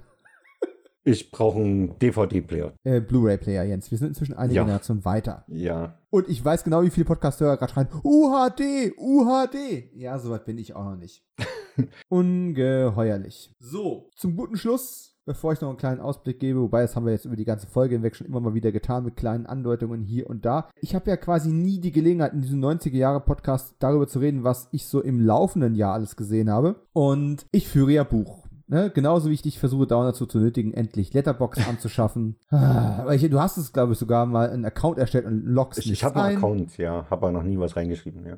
Das ist einfach ein Skandal. Dass ich immer, aber gut, ich habe es ja äh, noch nicht vor fünf Jahren gesagt, also ist es ähnlich wie bei Person of Interest, ne? Ich muss einfach noch ein bisschen Arbeit investieren. Ist okay. Meine Liste von Sachen, die 2020 in Deutschland äh, released worden sind und die ich in 2020 gesehen habe. Als ich das mal alles so zusammensortiert, äh, addiert habe, war es dann doch erstaunlich viel, weil ich habe gedacht, ja, ich bin auch gar nicht im Kino gewesen. Ich habe nicht viele brandneue Releases ähm, mir gekauft, ne? Also kann es doch gar nicht so viel sein. Aber wenn man mal aufsummiert, und dann sind ja auch ein paar Sachen von 2019 dabei, die in 2020 eben erst hier rauskamen, ne? War es doch relativ viel. Und ich weiß nicht, ich meine, wir können jetzt dein Tagebuch leider nicht durchgehen, aber äh, wenn du irgendwas von dem, was ich jetzt gleich kurz im Eilverfahren nochmal durchgehe, gesehen hast, bin ich sehr auf deine Meinung gespannt. Mein persönliches Highlight, wenn ich so mit Liste drüber gucke, oder eins meiner, nee, eins meiner, okay, Top 3. Ah, Top 4. Machen wir Top 4, okay? Top 4 ist noch okay. Okay, Top 3 Filme. Also, hier sind meine Top 3, zwa- die ich 2020 gesehen habe. Und wohlgemerkt, ich habe nicht viel, es sind insgesamt ein paar 20 Titel und es sind eine Menge Dokumentationen dabei, ne? Also, meine Top 3 Filme, die ich gesehen habe, die in 2020 hier rauskamen. Knives Out von Ryan Johnson, After Midnight von Jeremy Gardner und, ah, zählt nicht wirklich, aber theoretisch Bliss von Joe Biges. Und zählt nicht wirklich deswegen, weil er war zwar mal für ähm, 2020 angekündigt, er lief auch, glaube ich, 2020 oder sogar Ende 2019 schon auf Festivals in Deutschland, aber es ist noch kein Heimkino oder Streaming-Release er erfolgt, also es ist eigentlich ein bisschen gemogelt. Ich habe aber für das Art of Horror Magazin schon eine schöne Review drüber geschrieben, also schön im Sinne von positiv, ob es schön ist, müssen Leser beurteilen, eine Rezension drüber geschrieben und das sind auf jeden Fall die drei Filme, die ich äh, am, am, am stärksten fand, von denen ich gesehen habe und eigentlich nur eins davon ein großer Studiofilm und zwei davon kleine, günstige, aber ungemein passionierte Indie-Produktionen. Hast du After Midnight oder Knives Out schon gesehen? Nee, ich habe sie alle auf meiner Liste stehen und bin aber noch gar nicht dazu gekommen. Das ist, ich dachte, du, hättest, du bist doch auch so, ein- so, so ein Krimi- und Rätselfreund, also Knives Ja. Out. Ey, ich kann mir nicht vorstellen, dass du den nicht lieben wirst. Ja, jetzt fällt mir es ein. Natürlich habe schon, natürlich wollte habe ich den schon gesehen. Ich wäre schockiert gewesen, Jens. Ja, äh, ja, den fand ich äh, schön, weil die Inszenierung äh, genau nach meinem Geschmack war. Und ich habe mir, äh, mir wurde ja dann gesagt, ja, den kannst du auch gleich streamen und sowas, aber ich habe mir die Blu-ray geholt. Es gibt zwei Audiokommentare von Ryan Johnson für den Film.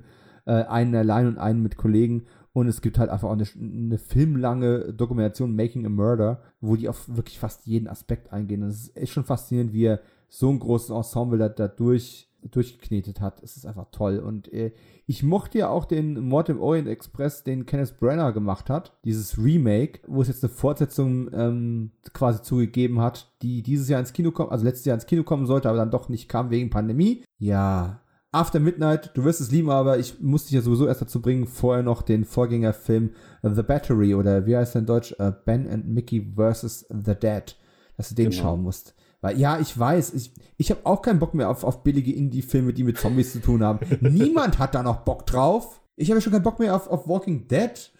und, äh, aber trotzdem, der lohnt. Und den gibt es auch meistens auf Prime und meistens sogar umsonst äh, ohne Paywall und äh, After Midnight. Ah, so schön, so schön kann Indie-Kino sein. Genau dasselbe gilt für Bliss, aber da verweise ich einfach auf meine Kritik in dem Art of Horror Magazin, äh, beziehungsweise werde es nochmal erwähnen, wenn der irgendwann auf physischen Medien rauskommt. Etwas, von dem ich ziemlich sicher bin, dass du es gesehen hast, sind die zwei Netflix-Releases ähm, Spencer Confidential mhm. und Dracula. Also die Dracula-Miniserie von Stephen Moffat und Mark Gatiss, den beiden Machern hinter Sherlock und Doctor Who Staffel, oh, irgendwelche Staffeln. Ja. Ähm, die hast du beide gesehen, oder?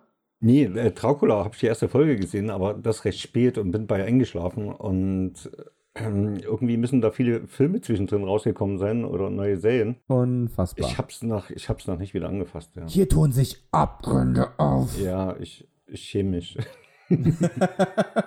Ich, tatsächlich hatte ich es letztens wieder, äh, wollte es einschalten, aber äh, dann sagt das Kind, oh, ich möchte noch ein bisschen hier, können wir noch was gucken oder was spielen. Und dann hatte ich es dann doch wieder gelassen. Ich werde mich bemühen. Spencer? Spencer habe ich gesehen, ja. Fandst du den so schlecht wie die meisten meiner Kritikerfreunde nee. oder fandst du den so äh, durchaus äh, überdurchschnittlich ordentlich, wie ich es in dem Spencer Franchise Special, was ich für Patreon mal gemacht habe, mhm. äh, beschrieben habe? Ja, ich bin da ganz bei dir.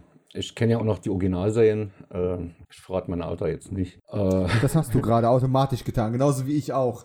aber, aber sie liefen ja damals noch im Fernsehen. Und da habe ich die geschaut und war auch ein Riesenfan davon. Und auf die Neuauflage war ich gespannt und mich hat es gefreut. Ich hatte eigentlich Angst, dass sie da einen riesen Action irgendwas Mist draus machen, wie aus so vielen anderen. Und sie sind doch schön nah bei der Figur geblieben und das hat mir mega gefallen. Ja, ich, ich dachte auch so, jetzt, mit, mit Mark Wahlberg wirklich ausgerechnet der, warum muss ja, das ja. jetzt sein? Und äh, kann das überhaupt funktionieren? Ja, das kann sogar sehr gut funktionieren. Klar, es gibt ein paar Modernisierungen, es gibt ein paar Anpassungen, aber der Spirit von Spencer, dieses, dieses sich einsetzen für gewisse Menschen aus gewissen Gründen diese, diese, diese Sturköpfigkeit, dieses manchmal Hemdsärmelige einfach, der hat nicht diesen, diesen didaktischen Verstand wie in Sherlock Holmes, der einfach alles zu Tode analysiert, sondern seine Methodik ist einfach, ich gehe mal durch die Gegend und gehe ein paar Leuten auf die Nerven und irgendwann wird sich einer verraten, der verdächtig ist. Ja, genau. Ich finde das ja. grandios. Ja, wie gesagt, hat mir super gefallen. Also ich, die, schlechte Kritik,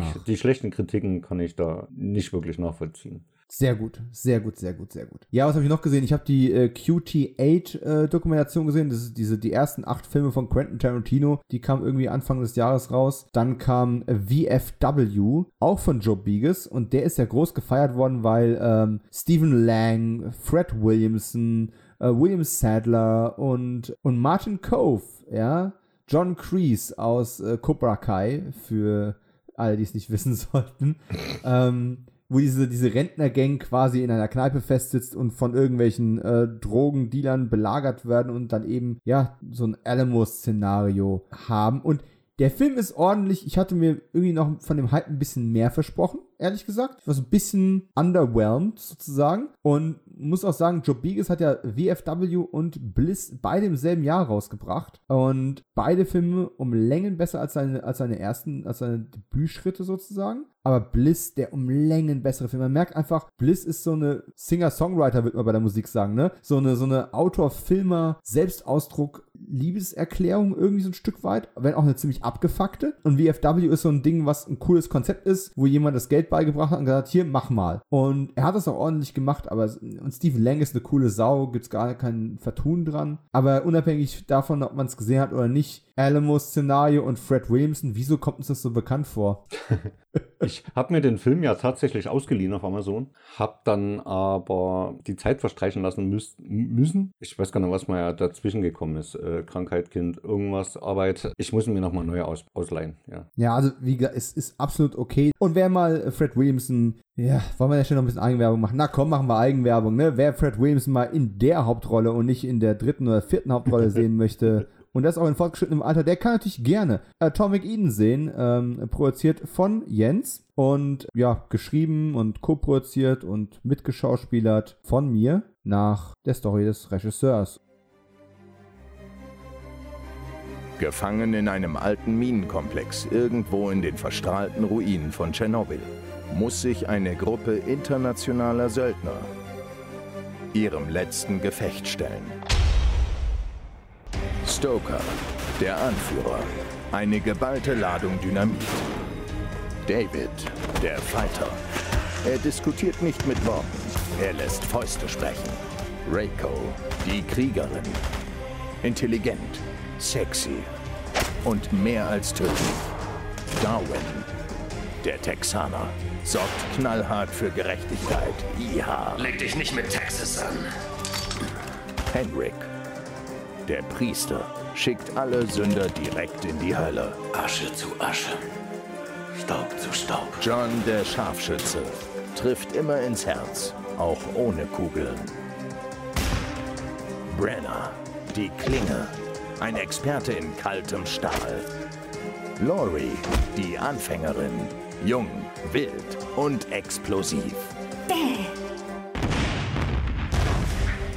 Gemeinsam müssen sie eine ganze Armee bezwingen. Wenn er diesen Krieg will, dann bekommt er ihn auch. Wer sind diese Typen? Acht gegen 800. Ein auswegloser Kampf ums Überleben. Blaxploitation-Legende Fred the Hammer Williamson. Und Martial Arts Sensation Mike Möller. In Nico Sanders Atomic Eden. Ist ja auch, wenn man mal so will, ähm, Atomic Eden, also äh, ist ja auch eine Hommage an Action-B-Movies aus den 80ern, wenn du so willst. Klassischer Söldnerfilm mit einem Belagerungsszenario, in dem Fred Williamson eben festsitzt. Nur, dass Fred Williamson quasi unser Stephen Lang war. Ne? Hier war Stephen Lang die coole Socke in der Mitte und bei uns war es halt Fred Williamson. Und wir waren so die Typen, die am Rande irgendwie, ja, irgendwie so dabei waren. Ja, kurz durfte ich ja, Ja. auch mal mitmachen. Im Bild. Oh ja, Oh, Gott sei Dank. Oh ja. Kurz, ja. was, was heißt Gott sei Dank kurz? Die Szene und der Moment waren, okay, ich bin, ich bin nicht ganz zufrieden, wie, es- wie, wir es umgesetzt haben, aber äh, reden wir ein anderes Richtig, Mal drüber. richtig. Aber in jedem Fall äh, kommt Atomic, äh, Atomic Eden war lange Zeit nur als teure Mediabooks äh, für Sammler zu bekommen und kommt jetzt hier dieses Frühjahr irgendwann in den nächsten paar Wochen auch in regulären ähm, Softboxen raus. Das heißt, für die Leute, die keinen Bock auf Streaming haben, so wie ich, und für die Leute, die äh, den Geldbeutel nicht so groß aufmachen für kleine Indie-B-Movies, die sie noch nie gesehen haben, wie die meisten, äh, ist dann auch eine, eine vernünftige ähm, Softbox Blu-ray äh, zu bekommen. Ich weiß noch kein genaues Release-Datum, das ist äh, gerade jüngst jetzt hier verschoben worden, auch wegen Corona-Produktionsengpässen. Aber es kann ja auch mal in aller Bescheidenheit an der Stelle auch so erwähnen. Jo. Ja, dann habe ich gesehen, in Amerika rausgekommen, in Deutschland noch nicht. The Outpost ist ein Kriegsdrama. Will ich an der Stelle gar nicht so viel drüber sagen, weil ich vielleicht nochmal drauf zurückkomme, wenn er in Deutschland wirklich ein Release-Datum bekommen hat. Ich habe ihn äh, vorletztes Jahr, also 2019 gesehen, als ich in Bulgarien war und äh, nicht nur Sylvester Stallone getroffen habe, was ja ein richtiger Nerdgasmus Ich bin gewesen immer noch ist neidisch, ja. sondern ist, ist, ja. Und ich bin auch immer noch, ich grinse auch immer noch dümmlich, wenn ich daran denke. Jedenfalls, während der Studiobesichtigung, für die wir eigentlich da waren, Location Scouting, kam auf einmal der Anruf, dass unser ähm, Studio Guide zu einem Screening beordert worden ist. Und da haben wir dann The Outpost gesehen. Und ja, ich glaube, man muss natürlich so eine gewisse Affinität zu dem amerikanischen Militär und den Auslandseinsätzen äh, in Afghanistan und sowas haben, um da wirklich richtig reinzukommen. Aber der Film ist handwerklich und schauspielerisch richtig, richtig stark. Ähm, da sind wirklich preiswürdige Performances drin, weswegen ich ihm auch nachsehe, dass seine, seine Geschichte und die Art und Weise, wie die erzählt ist, sehr viel so Stop and Go. Ich kann es nicht besser beschreiben. Weißt du, was ich meine? Äh, Die, Geschichte fängt an, hat so ihren, nimmt so ihren Lauf, dann wird sie ausgebremst und quasi wieder auf Null zurückgesetzt und fängt dann wieder an und du hast, anstatt du halt an einer Figur, an einer Storyline dranbleibst, wirst du immer wieder ausgebremst und fängst mit was anderem an. Das reißt mich manchmal so ein bisschen raus, aber so im letzten Akt retten sie es dann wieder, weil sie dann wirklich bis zum Ende straight durchziehen und du quasi keine Atempause mehr hast. Keine Ahnung. The Outpost, äh, einfach mal die Augen und Ohren offen halten. Ich hoffe, der kommt jetzt irgendwann dieses Jahr auch zu uns. Mich wundert's, dass du da einen Kriegsfilm dir angeschaut Ich hast. bin, ja, ich bin gar nicht der Typ dafür, ne? Ähm, aber ja, ja, äh, mir geht's ja ähnlich wie dir. Also, gibt genügend Schlimmes auf der Welt, da muss man das nicht noch verfilmen und heroisch ausbauen. Es gibt ein paar gute, die ich toll finde, wo das Thema dann auch richtig angesprochen wird, aber größtenteils ist es eher immer so eine Heroik, die ich da nicht so mag, weil Krieg ist einfach nicht schön. Ich, ich, da muss ich, kann ich dich aber beruhigen, das ist auch sowas, was ich jetzt generell auch nicht mag und äh, Und was ich ja auch nicht mag, ist Filme basierend auf einer wahren Begebenheit. Für basierend auf einer wahren Begebenheit brauche ich nicht den Eskapismus Kino, weil basierend auf einer wahren Begebenheit habe ich, wenn ich die Nachrichten anschalte. Und äh, das ist so ein bisschen meine Philosophie. Das, es gibt natürlich Ausnahmen, gar keine Frage. Also äh, bitte jetzt. Ja, genau. Wenn es um Personen geht, äh, besondere Personen, Genau. was in ihrem Leben geleistet Ja. haben, wie sie da hingekommen sind, das finde ich schon Ja, ja, es, interessant, du, es gibt absolut eine Menge Ausnahmen, aber so generell ist es eher so, dass wir Ja, sagen, äh. in dem Fall ist es aber so, dadurch, dass es auf einer wahren Begebenheit basiert und der Filmemacher schlau genug war, um die Balance zwischen Hurra-Patriotismus und dem, was Krieg aus Menschen macht, nämlich nur Opfer, der hat eine sehr gute Balance gefunden dazwischen. Und hier war es tatsächlich von Vorteil, dass es auf einer wahren Begebenheit basiert, weil es an der Stelle dann tatsächlich, obwohl es natürlich gewissermaßen, keine Ahnung, natürlich so, so ein menschelnder und äh, auch manches heroisch herausstellender Film ist, aber du kannst es halt, wenn du bei der Wahrheit bleibst, nicht wirklich heroisch machen, weil Krieg ist nicht toll. Richtig, wenn die Moral am Ende stimmt, dann könnte es interessant sein, ja. Ja, was haben wir noch gesehen? Äh, Ich habe ich hab Rapunzels Fluch gesehen. Rapunzels Fluch, ein deutscher, independent, äh, low-budget von den Gebrüdern Grimm äh, beeinflusster oder inspirierter Horrorfilm von David Brückner. David Brückner, den du viel länger kennst als ich, denn ihr habt schon Kurzfilme gemacht, da habe ich noch nicht an, äh, ans Set Live nachgedacht. Und dann haben wir uns jetzt zum ersten Mal bei Iron Wolf alle zusammengefunden. Ja, du hast Rapunzels Fluch noch nicht gesehen, soweit ich weiß. Und Ich habe ihn noch nicht gesehen. ja, ich, ja, ich will hier nichts vorwegnehmen. Und vor allem, hm, habe ich gerade mit, mit äh, David an seinem Nachfolgefilm gearbeitet, äh, der momentan den äh, Arbeitstitel äh, The Wolf trägt und auch auf Gebrüder Grimm Motiven basiert. Von daher, ich möchte es einmal so formulieren. Freut euch auf The Wolf.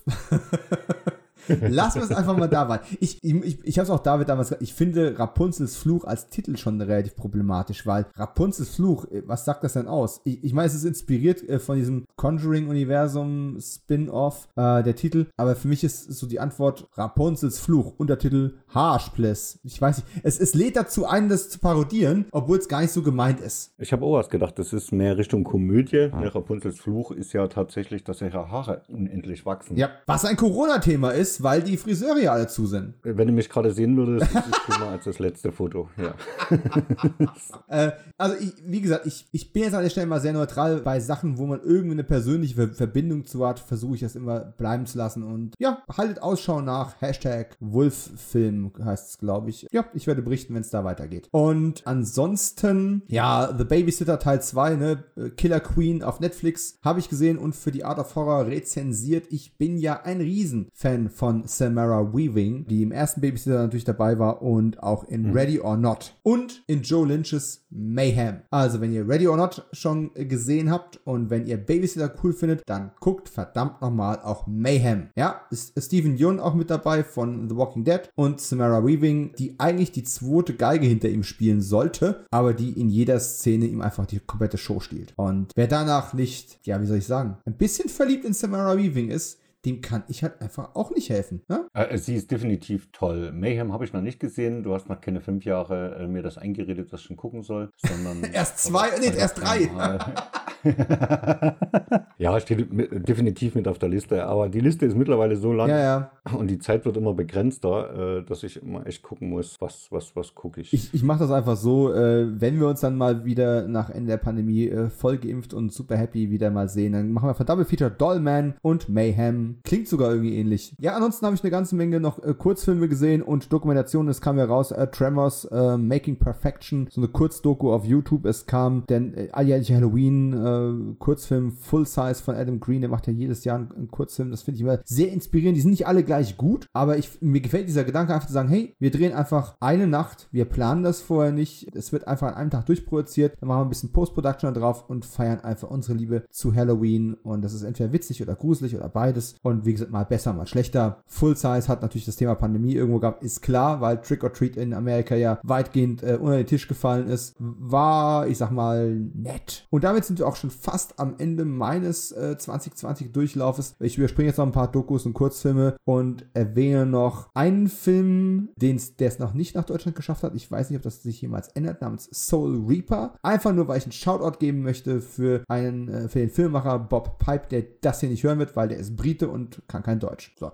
Aber Bob Pipe, fühle dich an der Stelle bitte gegrüßt, weil ich fand Soul Reaper, ich kenne die Produktionsgeschichte, typisch Indie-Film, da ist so viel schiefgelaufen, dass man sich wundern muss, dass ein halbwegs kohärenter Film am Ende dabei rausgekommen ist, der eine Menge nette Ideen drin hat. Und Bob Pipe, warum erwähne ich das überhaupt? Überleitung. Bob Pipe hat eines der Segmente in December gedreht. December, eine Horrorfilm-Weihnachtsanthologie, wo quasi für alle 24 Tage bis Weihnachten ein Kurzfilm, also ne, du hast quasi so eine Art Adventskalender und hinter jedem Türchen ist ein Kurzfilm, ein Horror-Kurzfilm, der sich irgendwie an Weihnachten anlegt. Ist eine deutsche Produktion mit Beiträgen aus zehn verschiedenen Nationen. Auch da habe ich einen relativ langen Artikel äh, für die Art of Horror äh, für geschrieben. Und natürlich Anthologien, ich weiß nicht, wie dir es geht, da kannst du gleich mal erzählen. Ist immer so ein bisschen so eine, ja, so eine, so eine Tüte gemischtes, ne? Du weißt nie so genau, was du bekommst. Es sind nie alle Segmente gleich gut, das ist ganz klar, weil es halt verschiedene Themen sind. Und ich, das halt so das zweischneidige Schwert. Auf der einen Seite, du hast keine konsistente Qualität in der ganzen Produktion. Auf der anderen Seite, selbst wenn dir mal ein Kurzfilm nicht gefällt, du weißt ganz genau, äh, noch drei Minuten und der nächste kommt und,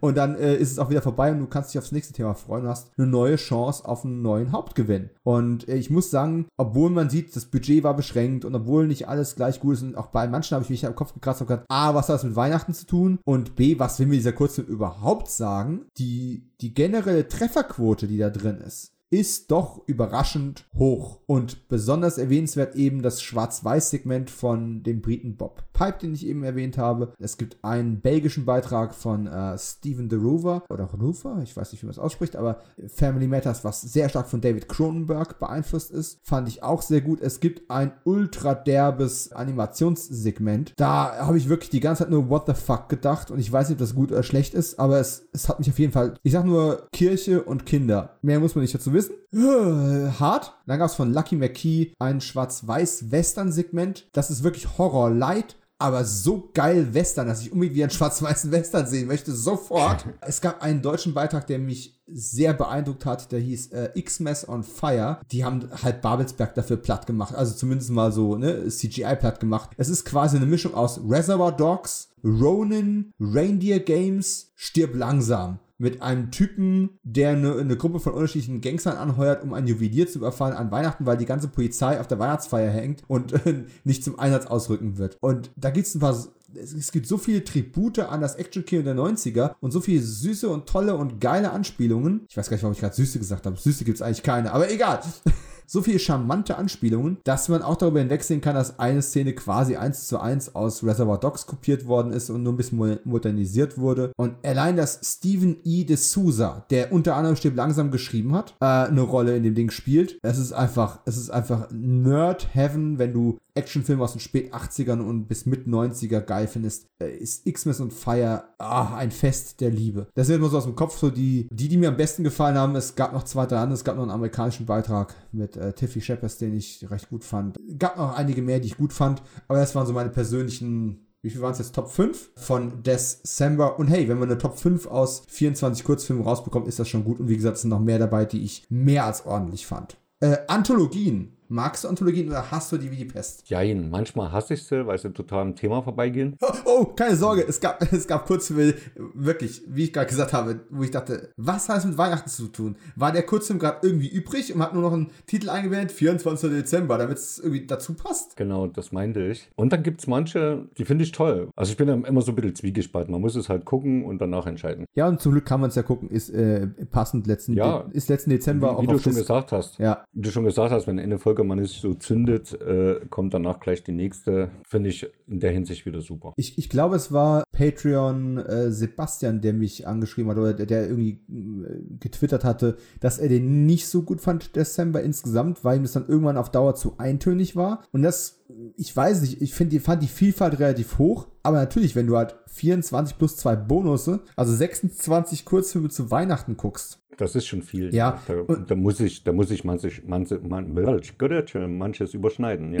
Genau. Und vor allem, ich hatte den Vorteil durch meine schlechte Internetverbindung, ich habe sowieso in kleinen Häppchen geguckt. Das heißt, ich habe immer so vier, fünf, sechs äh, Kurzfilme geguckt, Pause und dann am nächsten Tag weiter. Und so war es wirklich sehr, sehr gut gutierbar und ich äh, drücke Dominik Saxel und, äh, und Ivo Scheloske und äh, ihren ganzen Partnern und Freunden und Kollegen und den Filmemachern die Daumen, dass sich das vielleicht irgendwann nochmal wiederholt. Vielleicht mit ein bisschen mehr Budget. Bei eins merkt man der Sache an. Die haben auf jeden Fall viel Leidenschaft für das Thema Christmas Horror dabei gehabt. Das ist schon mal ganz sicher. Und nachdem ich den jetzt noch relativ gelobt habe, 21 Bridges der wahrscheinlich letzte Film von Chadwick Boseman. Ja, Wakanda Forever, ne? Also, dass der gestorben ist, hat mich letztes Jahr ja auch ja. sehr betrübt, also in dem Alter. Äh, und wo dann so, so Clips auftauchen, wo er schon quasi sagt so, nee, nee, ne, ich bin tot und sowas. Und äh, also alle irgendwie für, für einen Scherz oder auf, äh, auf die Rollen projiziert gemeint haben. Und der aber schon wusste, dass er krank ist. Ah, echt übel. Fand ich, fand ich gruselig, ja, absolut. Ja. 21 Bridges fühlt sich an wie der Pilotfilm zu einer sehr, sehr teuren Serie. Ich hatte irgendwie dauernd das Gefühl, man möchte Chadwick äh, als Polizist hier irgendwie so als, als eine besondere Figur etablieren, die dann irgendwie in späteren Filmen noch weiter ausgebaut ist, auf die man noch weiter eingehen würde. Dazu wird es natürlich nicht kommen, weil es keine Fortsetzung geben kann durch seinen Todesfall. Der Film hat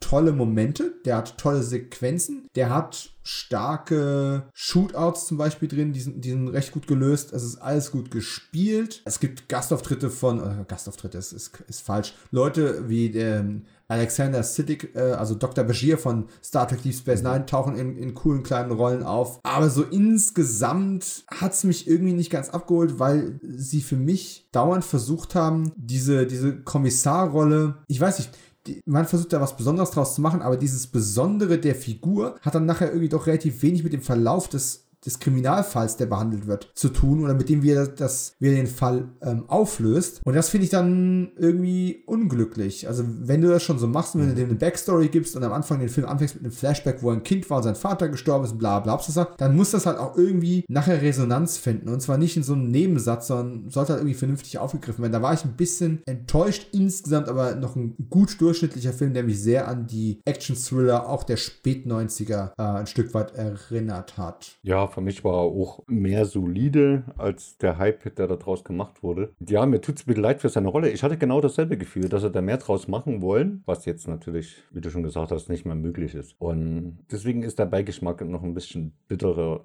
dass sie das im Film irgendwie nicht umsetzen konnten. Ja, und so bleibt es halt bei dem üblichen Satz hinter seinen Möglichkeiten geblieben, ne? Schade. Ja, ja. Schade. Ja, und äh, jetzt sind wir zumindest, äh, bevor wir uns einen Schnitt setzen, schon wieder bei einer Laufzeit, die mich am Kopf kratzt platzen lässt, weil ich nicht gedacht hätte, dass wir runde zwei Stunden mit dem Jahresrückblick zubringen würden. Nee, ich habe auch gedacht, nach einer halben Stunde gehe ich.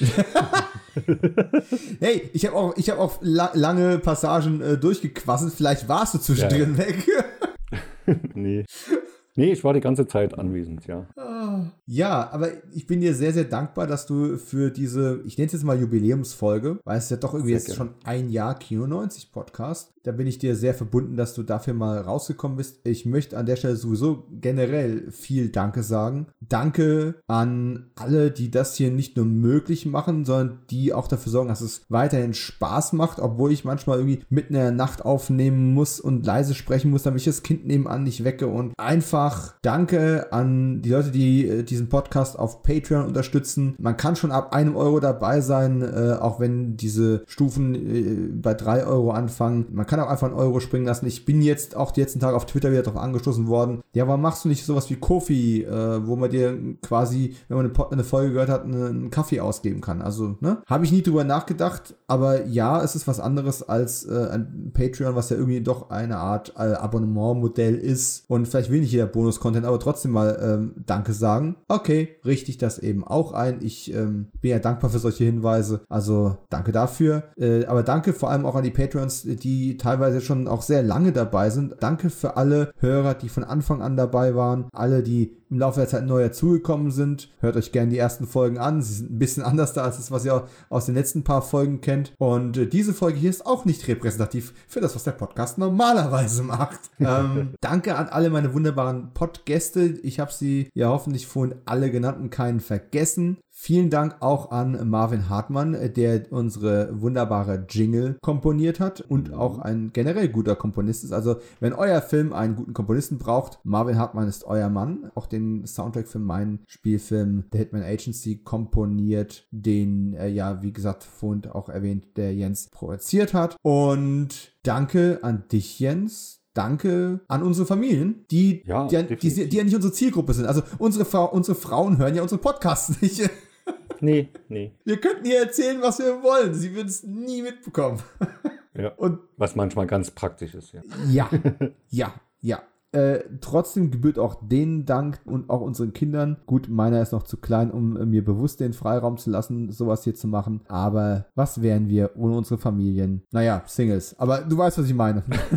ja, ja, natürlich weiß ich das. Ja, und wenn ihr uns noch irgendwie darüber hinaus, äh, über eure treue Hörerschaft hinaus was Gutes tun wollt, gerne eine nette, äh, wohlwollende Rezension auf iTunes und oder auf eurer Podcast-App der Wahl. Ich kenne mich da nicht so gut aus. Ich lade ja immer noch MP3s vom Podcast runter und höre die auf meinem MP3-Player. Ich bin ein alter Sack. Aber deswegen kann ich auch über die 90er berichten, denn ich war dabei. Und in diesem Sinne, ich freue mich auf Jahr 2 dieses Podcasts. Wir werden die Schlagzahl erhöhen. Es gibt ein paar tolle neue Sachen. Ich habe es in der Folge schon alles mal hier und da erwähnt. Und äh, wer weiß, was klappt und was nicht klappt. Und ja, die nächste Produktion steht ja auch an. Wie gesagt, mein Kind 2 kommt ja auch bald. Aber das soll uns nicht vom Podcast abhalten. Ich freue mich drauf, denn es gibt noch so viele Filme, über die wir reden müssen. Und die Jens nachher schneiden muss. Jens, an der Stelle bitte Abspann einfügen und das letzte Wort gebührt dir und ich sag ciao. Danke an alle. Tschüss. Bis demnächst. Und es war kalt und wir haben viel gelernt, richtig?